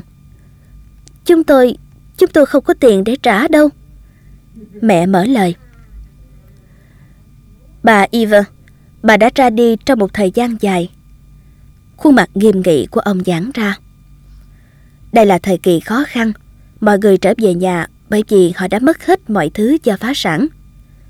Ông lại vẫy tay ra hiệu cho hai đứa trẻ quay trở lại chiếc xe ngựa giờ đã trống rỗng. Gia đình ta hãy nhớ đến nhà thờ vào Chủ nhật này nhé. Nói rồi ông nhảy lên xe và nắm lấy dây cương. Mùa đông tới bà sẽ giúp mang lại lương thực cho những người khác nha. Có cái gì đó giống như là một nụ cười đã xua tan đi vẻ ngoài u sầu của ông ấy. Chúng tôi giúp mọi người biết tự chăm sóc bản thân mình. Tối hôm đó, chúng tôi đã mở tiệc và chúng tôi cũng đã đến nhà thờ vào ngày Chủ nhật. Cha mẹ tôi đã được chào đón đồng nhiệt bởi những người mà chúng tôi chưa hề được biết. Đông qua và khi xuân về, những ngọn đồi và thung lũng tạo nên thế giới riêng của tôi đã sinh động trở lại cùng với những hứa hẹn cho một cuộc sống mới. Mùa màng đã được gieo trồng và chăm nom cẩn thận. Trong suốt mùa hè, chúng tôi đóng hộp để bảo quản trái cây và rau xanh. Một vụ mùa bội thu. Một ngày giá lạnh tháng 12 cũng là sinh nhật lần thứ năm của tôi. Cha và anh hai của tôi chất thức ăn đầy xe ngựa và cả gia đình chúng tôi cùng leo lên rồi đánh xe tới một ngôi nhà đã bị bỏ hoang ở bên kia thung lũng. Tôi thu mình vào trong chăn và ngồi bên cạnh mẹ. Con à, đây là món quà sinh nhật quan trọng nhất đối với con. Mẹ thì thầm. Mẹ mong rằng mai kia con sẽ nhớ nó. Từ chỗ ngồi thuận lợi trên cao của xe ngựa, tôi nhìn thấy cha và các anh đang lặp lại đúng cái cảnh mà tôi đã từng được chứng kiến một năm về trước. Tôi buông nhảy xuống và chạy ngay tới chỗ những đứa trẻ như tôi trước đây đang níu lấy váy mẹ của mình. Đêm đó khi cầu nguyện, tôi đã có một cảm giác thật ấm áp. Vì lý do gì đó, tôi cũng không biết nữa. Nhưng từ trong tim mình, tôi có thể thấy những đứa trẻ đó. Tôi biết rằng chúng sẽ ngủ ngon và tôi cũng vậy. Thời gian cứ chậm chậm trôi qua đối với một bé gái sinh trưởng vào những năm đầu thập niên 1930 ở vùng đồi núi phía nam Missouri. Khi lớn hơn, tôi cũng đã giúp mọi người chuẩn bị phần lương thực sẽ được xe ngựa chuyển tới những gia đình đã trở về nhà để tránh sự tê liệt của cuộc khủng hoảng kinh tế. Tôi còn được gặp lại người khổng lồ người đã đến nhà chúng tôi vào ngày mùa đông rét mướt đó. Ông ấy chính là cha của một cô bé mà sau này đã trở thành người bạn thân nhất của tôi. Thậm chí khi chúng tôi trưởng thành và rời vùng núi ấy để tạo dựng cuộc sống ở chốn thị thành, chúng tôi vẫn trao đổi thư từ và thường gặp nhau tại những cuộc họp mặt gia đình ở quê nhà Ozarks. Mẹ tôi đã nói đúng vào sinh nhật lần thứ năm của mình, tôi đã nhận được một món quà quan trọng nhất trong đời. Tôi không bao giờ quên được lòng tốt cũng như sự hào phóng của những con người giản dị nhưng sâu sắc. Những người đã tin rằng họ thật sự là người phải giúp đỡ những người anh em của mình. Nguyện ước của mẹ tôi đã nhiều lần được đáp lại. Trong suốt 60 năm qua, dù kỷ niệm ngày 4 tháng 12 ở bất cứ nơi đâu và như thế nào đi chăng nữa, thì chủ đề trong ngày sinh nhật của tôi vẫn là hành động tử tế mà tôi đã chứng kiến trong lần sinh nhật thứ năm của mình. Nó thật sự là một sinh nhật đáng nhớ. Elizabeth Leopard Cách tốt nhất để đáp lại lòng tốt là hãy tử tế với những người khác. Martha Kenny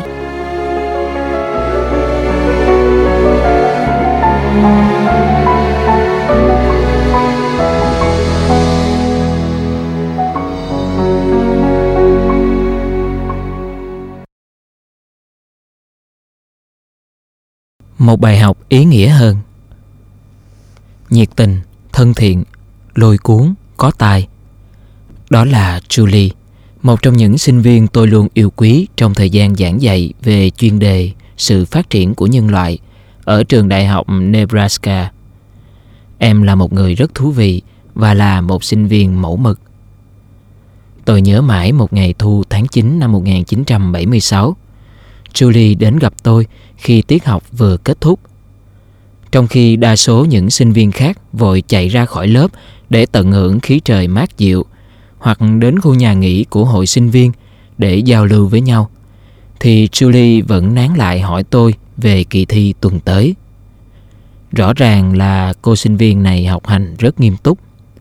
Một vài sinh viên khác tình cờ nghe được những câu hỏi của Julie cũng dừng lại tham gia vào câu chuyện của chúng tôi. Chính tính cách cởi mở của Julie đã cuốn hút mọi người đến với em. Nhưng Julie đã không bao giờ tham dự được giờ thi đó. Một ngày sau buổi trò chuyện của chúng tôi, cô bé đã bị một chiếc xe tải cỡ lớn đâm phải khi đang đạp xe băng qua giao lộ gần trường. Tôi sững sờ khi nghe tin Julie đang nằm hôn mê trong bệnh viện đối diện trường, nơi mà chỉ vài giờ trước đó em còn cười đùa, tán gẫu với bạn bè và dự tính cho tương lai của mình. Chỉ ít phút trước tai nạn ấy, Julie và mẹ em còn nói chuyện qua điện thoại rất vui vẻ như thường lệ. Mẹ em nhớ lại lần trò chuyện cuối cùng giữa hai mẹ con. Julie nhiệt tình lắm, con bé thấy cửa hiệu gần trường có bán bộ quần áo mà nó rất thích mặc vào một dịp đặc biệt nào đó. Và tôi bảo con bé cứ mua đi. Con bé không đi học bằng xe hơi vì cứ hay quên chỗ đổ xe trong trường mãi. Thế là con bé nhảy lên xe đạp để đi mua bộ quần áo đó. Nơi xảy ra tai nạn chỉ cách khu tập thể nữ con bé đang ở một quãng ngắn mà thôi. Mọi suy nghĩ trong tôi gào thét vì thương tiếc Julie. Julie ơi, em không thể chết được. Em là sinh viên mà bất cứ giáo viên nào cũng mơ ước có trong lớp của mình. Là đứa con mơ ước của các bậc cha mẹ. Em còn rất nhiều điều để cống hiến, còn rất nhiều lý do để sống. Các cô y tá lặng lẽ ra vào phòng của Julie. Bố mẹ cô đứng lặng yên bên cạnh em trong sự tuyệt vọng. Sau đó, bác sĩ bước vào phòng Ông hắn giọng và nói với bố mẹ cùng hai em trai của Julie. Julie chỉ còn sống được vài giờ đồng hồ nữa thôi. Rồi ông thẳng thắn hỏi, gia đình ta có định hiến tặng một số bộ phận trên cơ thể của Julie không? Cùng lúc đó, ở tiểu bang lân cận, Mary đang cúi mình về phía trước, cố gắng căng mắt để nhìn căn phòng khách nhỏ bề bộn của mình được rõ hơn – Mắt cô theo dõi mọi cử động của đứa con đáng yêu vừa tròn 2 tuổi của mình. Người mẹ rất mực yêu thương con này, đang lưu mọi kỷ niệm để một mai khi không còn nhìn thấy con được nữa. Cô có thể hồi tưởng lại chúng. Mary sắp bị mù. Cách đó vài tiểu bang, John sắp kết thúc 6 giờ đồng hồ với chiếc máy điều trị thẩm tách. Tuy cơ thể bất động của anh đang được nối với quả thận nhân tạo, nhưng ông bố trẻ này vẫn đọc truyện cho hai cậu con trai của mình nghe. Bác sĩ đã đưa ra một chuẩn đoán ác nghiệt rằng anh chỉ còn sống được thêm vài tuần nữa. Hy vọng sống duy nhất của anh giờ đây là được ghép thận Cùng thời điểm đó, ở bệnh viện Lincoln, tiểu bang Nebraska này đây, bố và mẹ của Julie đã kiệt sức vì đau buồn và họ đang cân nhắc để trả lời dứt khoát câu hỏi của bác sĩ. Đứa con gái có nước da hơi ngâm, có đôi mắt nâu của họ từng có lần nói rằng nếu cô bé chết, cô bé muốn hiến tặng các bộ phận trên cơ thể của mình. Hai vợ chồng nhìn nhau trong giây lát. Nỗi đau đớn trong lòng hiện rõ trong đôi mắt của họ. Rồi quay sang vị bác sĩ đáp. Vâng, lúc còn sống, Julie luôn biết sẽ chia với người khác. Và chắc con bé cũng vẫn muốn chia sẻ ngay cả khi mình lìa xa thế giới này. Chỉ trong vòng 24 tiếng đồng hồ, Mary hay tin cô sẽ nhận được đôi mắt của Julie. Còn John thì được báo rằng hãy chuẩn bị cho ca phẫu thuật ghép thận. Những bộ phận khác của Julie còn mang lại sự sống cho nhiều bệnh nhân nữa. Mẹ của Julie giờ đã bước vào độ tuổi 70 kể lại. Julie mất ngay sau sinh nhật lần thứ 20 của mình. Cách đây cũng 24 năm rồi. Con bé đã để lại cho chúng tôi những kỷ niệm rất tuyệt vời. Bà còn nhấn mạnh, không gì, chắc chắn là không gì đau lòng bằng cái chết của con mình.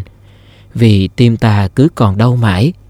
Đau vào mỗi dịp sinh nhật của con, mỗi kỳ nghỉ hè, mỗi giai đoạn quan trọng như thời điểm lẽ ra con mình sẽ tốt nghiệp, thời điểm mà con mình sẽ lập gia đình, thời điểm mà lẽ ra nó sẽ sinh con.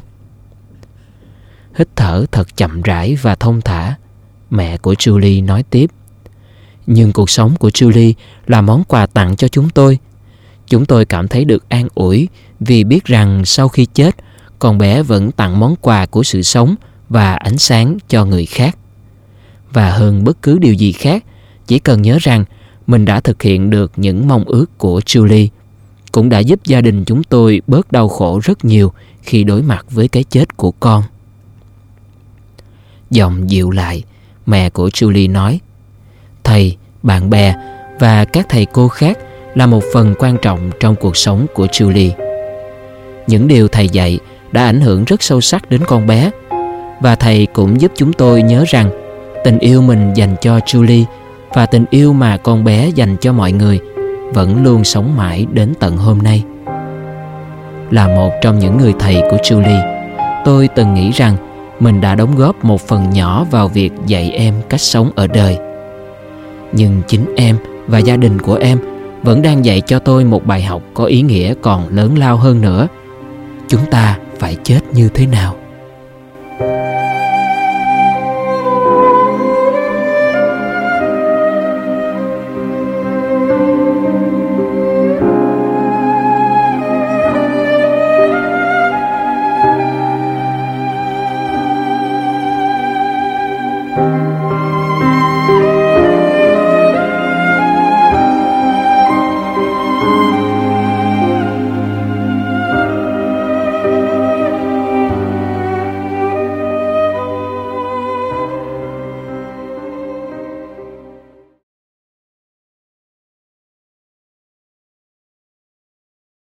Chỉ một điều ước. Con sông Fox đã mang lại sinh khí cho vùng quê Collibond vì con đường và dòng sông cùng chạy song song với nhau. Conby Pond thực chất là tên của con đường chạy giữa những ngọn đồi và thung lũng Bắc Henry, bang Illinois. Nhà cửa được xây rải rác đó đây, chủ yếu là nhà nghỉ mát và nhà dành cho người đã nghỉ hưu. Ở ngay cuối con đường là ba ngôi nhà đối mặt vào nhau. Ba chị em, tất cả đều độc thân và đã lớn tuổi, cùng sống ở một trong ba ngôi nhà đó. Phía bên kia đường là ngôi nhà màu vàng của cô em họ đã quá chồng.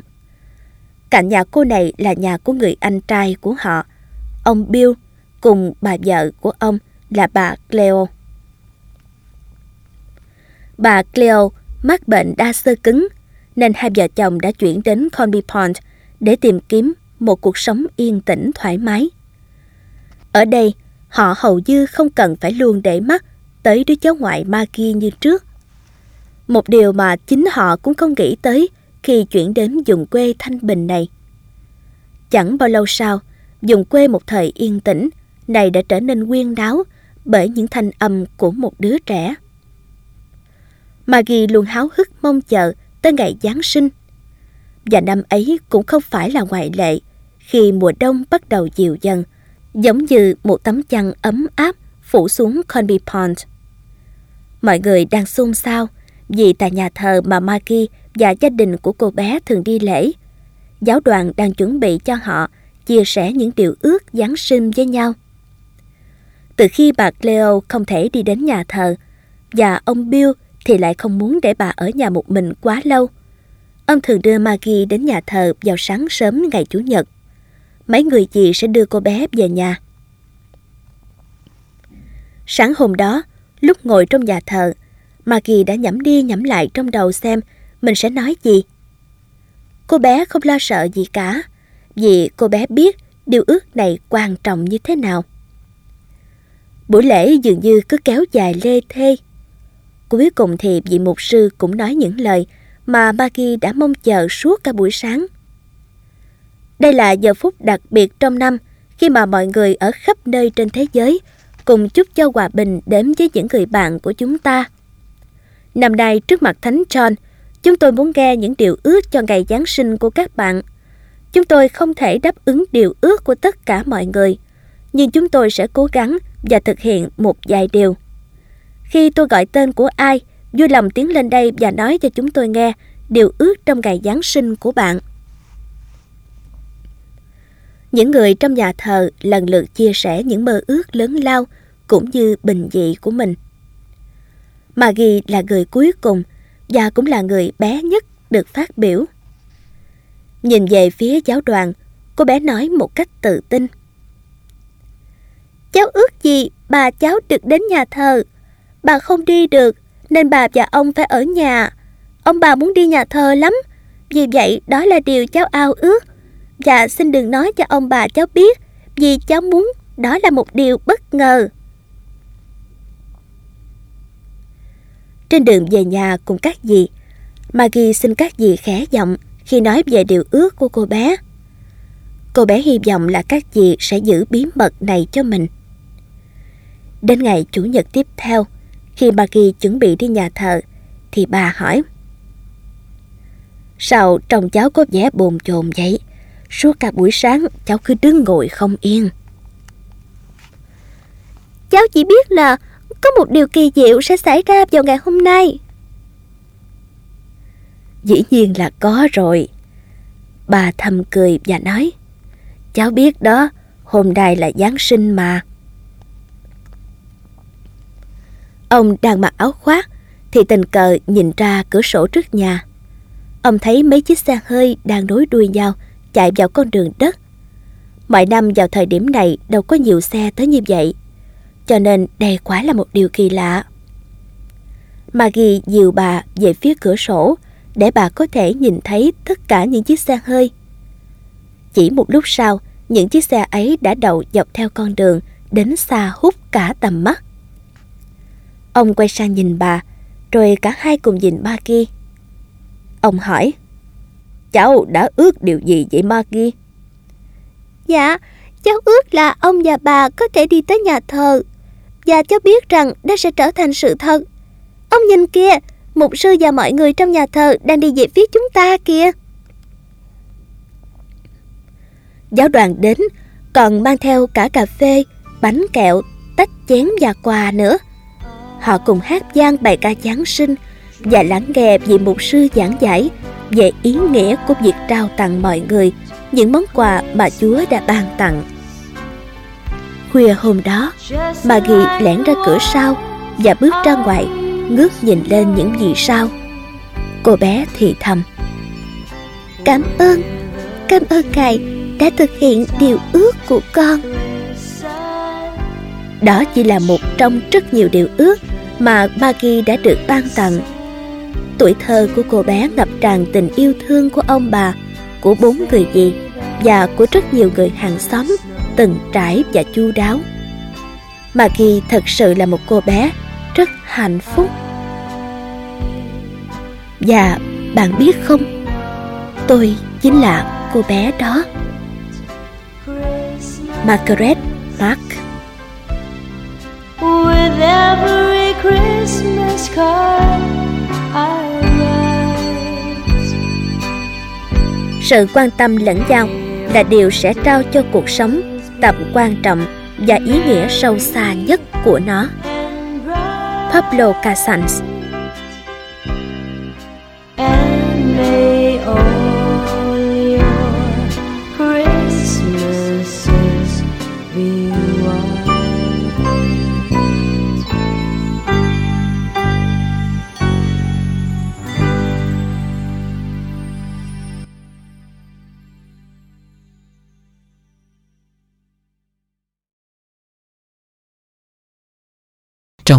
đường mây. Điện đã được phát hiện bởi những người Hy Lạp cổ đại, thế mà mãi đến mùa hè năm 1948, nó mới tìm được đường đến trang trại của cha mẹ vợ tôi. Đó là khi chiếc xe tải của Hợp tác xã Điện lực Nông thôn quận Cam đến con đường Grims Lake để trồng cột và kéo dây. Mẹ vợ tôi, bà Ruby, đang ngồi trước hiên nhà để bốc đầu trong lúc những người thợ trồng trụ điện xuống đất. Tối hôm đó, bà hỏi ông Hoa, bố vợ tôi, xem ông nghĩ sao nếu bà mua một cái máy may điện. Chiếc máy may đạp chân của bà đã bị hỏng. Nó là nạn nhân của hai đứa con trai thích khám phá của bà vì chúng đã khai tử cái bàn đạp máy may sớm như vậy. Ngày hôm sau, hai ông bà lái xe đến trung tâm máy may Singer ở Benford và mua một chiếc máy may điện hiệu Singer mới toanh, có dụng cụ dùng để thùa khuyết áo, có vỏ bọc và còn có thêm một cái ghế. Giá của nó là 240 đô la. Đó là số tiền họ kiếm được từ việc bán cả một xe tải đầy lợn cho một xí nghiệp thịt hộp ở New Sunbury. Bà bắt tay vào việc may đồ cho mấy cậu con trai của mình. Sau bữa ăn tối, khi bàn ăn đã được dọn sạch sẽ và chén đĩa cũng đã rửa xong, bà lại cắm cúi bên chiếc máy may, cố may thật nhiều quần áo cho các con và cho những người hàng xóm. Bà đã may hàng ngàn chiếc váy đầm, áo sơ mi và quần đùi, cả quần áo búp bê, quần áo cho vợ của một vị mục sư trong thị trấn, những bộ váy khiêu vũ và cả những bộ áo cưới. Mũi kim của chiếc máy may hiệu Singer đã nhấc lên xuống cả triệu lần. Cả gia đình thường thiếp đi dưới những chiếc chăn bông do chính tay bà làm và được ru ngủ bởi tiếng rền của chiếc máy Singer. Bọn trẻ lớn lên và dọn ra ở riêng. Những đứa cháu lần lượt ra đời. Có 8 đứa tất cả. Chiếc máy may Singer lại may những bộ đồ sản phụ, đồ trẻ em, áo dài dành cho lễ rửa tội và chăn bông cho những chiếc nôi. Đến năm 1987, bà gọi điện cho chúng tôi, giọng hết sức chán nản. Sau 39 năm, chiếc máy may Singer của bà đã trở nên ì ạch. Vì thế bà mang nó đến cho ông Gardner ở thị trấn bên cạnh. Ông ấy đã sửa qua nhiều máy may nhưng không thể phục hồi được chiếc máy của bà. Ông gửi nó đến tận Chicago. Một tháng sau, chiếc máy được trả lại với một mảnh giấy gắn kèm ở sợi dây. Mảnh giấy ghi, đã lỗi thời, không còn bộ phận thay thế. Ngày hôm sau, tôi đến một cửa hàng bán máy may để mua một chiếc mới. Chiếc máy cũ của bà được làm bằng kim loại, còn những cái máy mới toàn được làm bằng nhựa và có cả thiết bị điện tử để tính toán và giá thì chỉ ngang với chiếc xe hơi đầu tiên của bà. Họ phân loại chúng theo cách sử dụng. Tại nơi trưng bày còn có một chiếc máy Singer đầu đen thời 1948 bằng kim loại. Cái máy này còn chạy không vậy? Tôi hỏi người bán hàng. Tôi không biết nữa, ông ấy trả lời. Để tôi thử cắm điện xem sao. Ông ấy cắm điện, chiếc máy rền lên như được sống lại. Nó không phải để bán đâu, ông ta bảo tôi. Nó chỉ để trưng bày thôi, quanh đây không còn nhiều những cái máy Singer cũ đầu đen như thế này nữa đâu. Thế là tôi kể cho ông ấy nghe về mẹ vợ tôi, về cách bà đã tự kiếm sống và bận biệu may vá như thế nào. Về việc bà ấy đã lấy công chỉ có 6 đô la cho một chiếc váy, chỉ vì những người nhờ bà may đều không có nhiều tiền. Về việc bà nhiều lần không lấy một đồng của khách và rằng bà đã đam mê công việc may vá như thế nào. Sau cùng, ông ấy đã bán cho tôi chiếc máy với giá 25 đô la. Vào dịp cuối tuần sau đó, chúng tôi chở chiếc máy xuống nhà bà.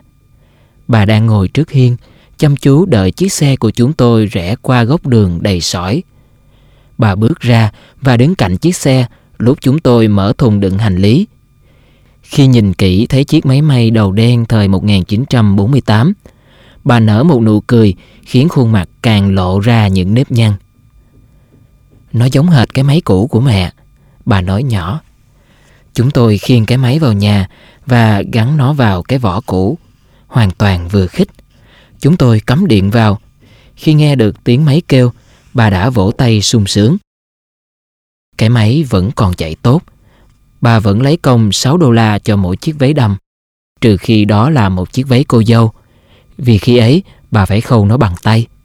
Bạn sẽ phải trả 15 đô la cho việc đó, nhưng chỉ khi bạn có khả năng thôi. Mới đây, bà ra Bắc để thăm đứa cháu gái Rachel của bà. Rachel đã cho bà xem con búp bê Barbie của nó, rồi nhờ bà may vài bộ quần áo cho Barbie. Ngày đêm đầu tiên trở về nhà, bà đã cắm cúi bên chiếc máy đầu đen đời 1948 của mình để may những chiếc áo đầm cho Rachel và cho búp bê của con bé. Bà may đến tận khuya. Sáng hôm sau, bà lái xe xuống phố và gửi một gói hàng ra Bắc. Ba ngày sau, chuông điện thoại nhà bà reo vang. Rachel gọi điện cho bà chỉ để nói Cháu cảm ơn bà, cháu yêu bà lắm. Và chừng nào cháu mới gặp lại bà. Trong hai lần khác, tôi và vợ cũng tìm thấy những chiếc máy may Singer đầu đen đời 1948 ở các cửa hàng đồ cổ. Chúng tôi đã mua chúng và chuyển đến cho mẹ. Bà còn phải may rất nhiều thứ và chúng tôi không muốn bà không có máy để dùng trước khi bà không còn đồ để may. Không phải lúc nào tôi cũng hoan nghênh mọi thứ mới mẻ xuất hiện trên đường. Dù vậy, tôi vẫn biết ơn việc nguồn điện đã tìm đến con đường Grimsley vào năm 1948. Tôi cũng biết ơn người đàn bà đã ngồi may trong đêm khuya, người đã gửi gắm tình yêu của mình trong từng đường may.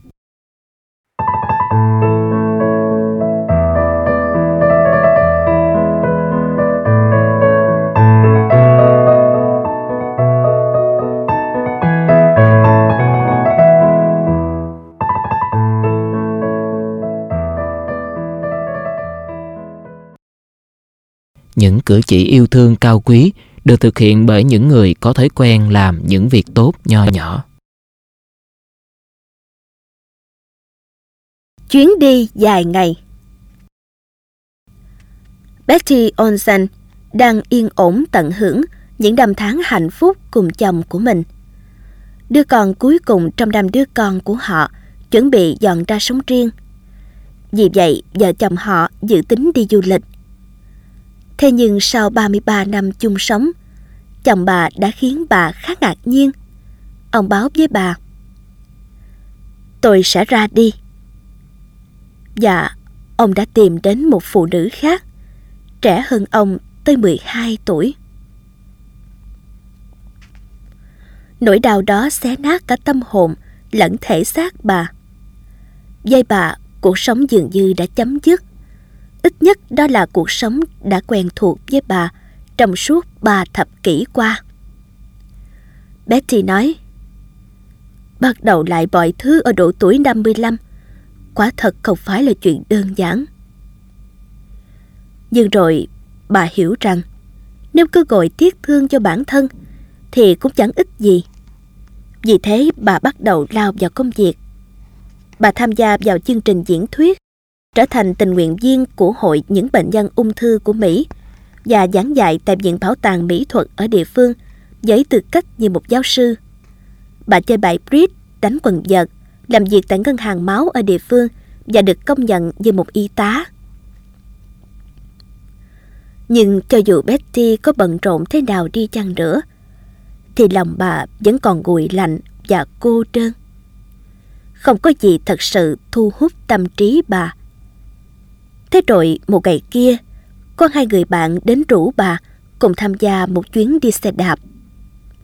Nhưng đó không phải là một chuyến đi xe đạp bình thường, mà là một chuyến đạp xe tập thể.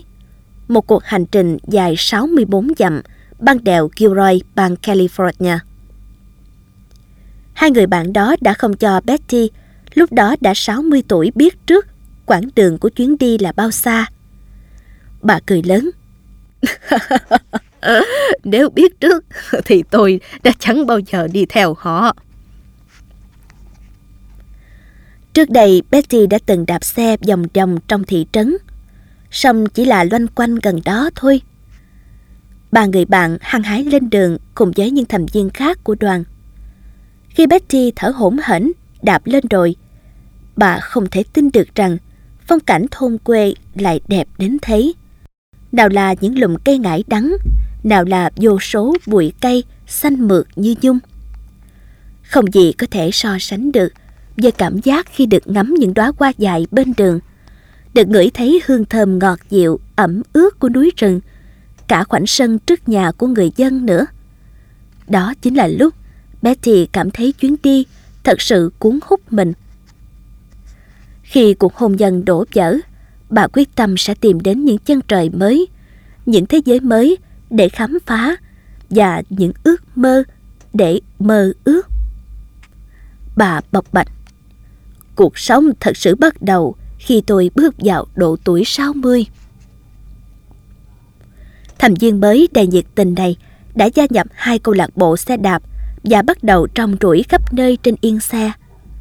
Lúc đầu bà đạp xe khoảng 100 dặm ở vùng Inland Passage, bang Alaska, nơi bà được tận mắt nhìn thấy những dấu chân gấu in trên mặt đất, được ngắm những con chim ưng vàng bay lượn trên không trung và ngắm nhìn những chuyến tàu tuần tra từ trên đỉnh núi cao chót vót. Mùa hè kế tiếp thì bà du lịch đến New Zealand.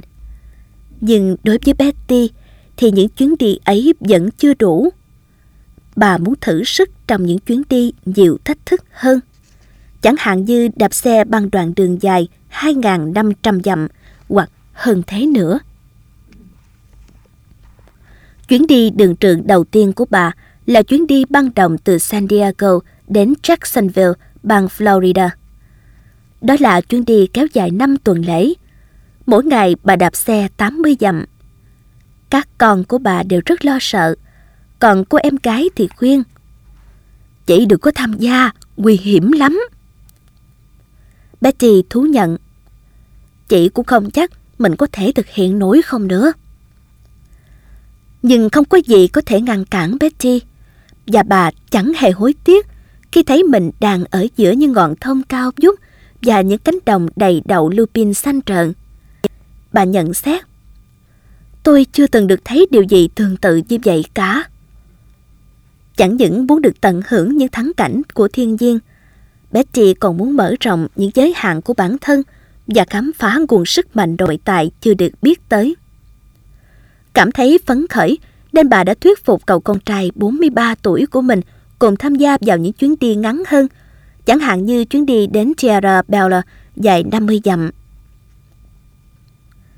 Giờ đây ở độ tuổi 73, nhưng vẫn chưa phải là già, Betty đã thực hiện được tổng cộng 3 chuyến đạp xe băng đồng, đã qua 47 tiểu bang, đến thăm 13 khu công viên quốc gia.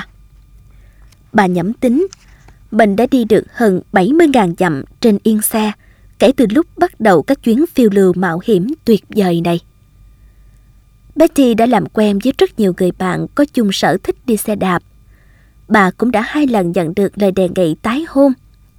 Bà nói, tôi từ chối cả hai người vì họ không có sở thích đạp xe hay là đi bộ như tôi. Betty nghĩ bà thích người nào năng động một chút.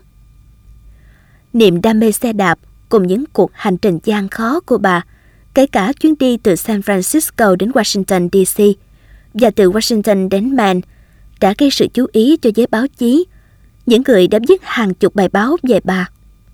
Bà nói, tôi cảm thấy mệt nhưng lại rất phấn khởi. Tôi thấy khỏe khoắn hẳn lên, dốc dáng của tôi cũng trở nên thòn gọn nhất từ trước tới nay. Đó còn là phương thuốc trị bệnh cô đơn nữa. Tôi có rất nhiều bạn bè và việc đạp xe cũng không quá là vất vả. Khi thực hiện những chuyến đi như vậy thì bạn không phải đi làm, không phải đi chợ, cũng không phải nấu nướng, không phải hội họp, cũng không bận rộn việc nhà. Và tôi còn muốn hiểu thêm về lịch sử đất nước của mình nữa. Rõ ràng thú đạp xe còn giúp cho Betty hiểu rõ hơn về bản thân mình. Người phụ nữ mẫu mực này, một người khỏe mạnh cả về thể xác lẫn tinh thần, đã được chứng kiến những cảnh tượng mà có thể như người khác chưa từng được thấy trong đời. Một lần nọ khi đạp xe thành một hàng dọc quanh khu Yellowstone cùng với vài người bạn khác, thì một đàn trâu cũng tham gia xếp thành một hàng dọc theo họ băng qua sông. Tại Costa Rica, bà đã tận mắt thấy một chú khỉ đu từ cây này qua cây khác rồi hướng thẳng về phía mình. Rồi vào một kỳ hè nọ, bà lại được ngắm cả một đàn bướm trực trở bay lượn ở vùng Ozarks. Những trải nghiệm tuyệt diệu này là lý do khiến cho Betty hầu như không thể từ bỏ việc tham gia những chuyến đi bằng xe đạp. Thậm chí ngay cả khi bà đã bị trúng đạn tại thung lũng Napa. Lúc bà đang đạp xe ở tốt cuối cùng thì một cậu bé đã bắn trúng vào bà bằng một cây súng hơi. Bà phải nằm viện mất hai đêm. Nhưng bác sĩ kết luận rằng nếu cấp viên đạn ra thì sẽ rất nguy hiểm nên họ quyết định cứ để nguyên ở đó. Chỉ hai tuần sau, người phụ nữ dũng cảm này dù vẫn còn mang viên đạn trong người lại lên xe đi tham quan vùng phía đông Sierras. Bà đã học được cách không để cho khúc quanh nhỏ đó ngăn cản mình tiếp tục thám hiểm một thế giới mới vừa được khám phá. Bà giải thích, đạp xe quả thật rất thú vị. Tôi chỉ không có đủ thời gian để làm tất cả những gì mình thích. Chẳng hạn như tôi thích làm giường, nhưng cỏ dại mọc còn nhanh hơn sức của tôi. Tôi cũng thật sự rất muốn ở bên con cái và gia đình. Nhưng tôi nghĩ việc đạp xe đã mở ra một chương mới trong cuộc đời tôi. Khi đạp xe qua đường mòn Oregon, Santa Fe và Natchez, tôi thấy mình thật giống với những nhà thám hiểm. Bà sôi nổi nói thêm, hy vọng những khám phá mới của tôi sẽ giúp xóa bớt định kiến của mọi người trong gia đình tôi. Ai mà biết được, có thể một số thành viên trong gia đình bà đã sẵn sàng tham gia vào những cuộc hành trình mới để mở rộng phạm vi hiểu biết của mình. Hai cậu cháu trai sẽ cùng bà tham gia chuyến đi sắp tới tại Tierra Bella. Còn mấy đứa cháu gái lúc tới thăm bà đã hăng hái đề nghị Bà ơi, bà cháu mình đạp xe đi chơi đi bà. Betty đỡ mấy đứa cháu của mình lên, đặt một đứa lên chiếc xe ba bánh, một đứa lên chiếc xe có hai chỗ ngồi, hình trái chuối. Còn bà thì nhảy lên chiếc xe đạp của mình, rồi cả ba bà cháu đạp xe qua khắp năm dãy phố cho tới khi hai đứa nhỏ mệt nhoài. Chúng đã rất phấn khởi khi thực hiện cuộc hành trình ngắn ngủi đó. Cuộc hành trình mà có thể là trải nghiệm đầu tiên trước khi chúng tham gia vào những cuộc thám hiểm mở rộng biên giới của cuộc đời mình giống như người bà của chúng vậy Diana Chapman Woody McKay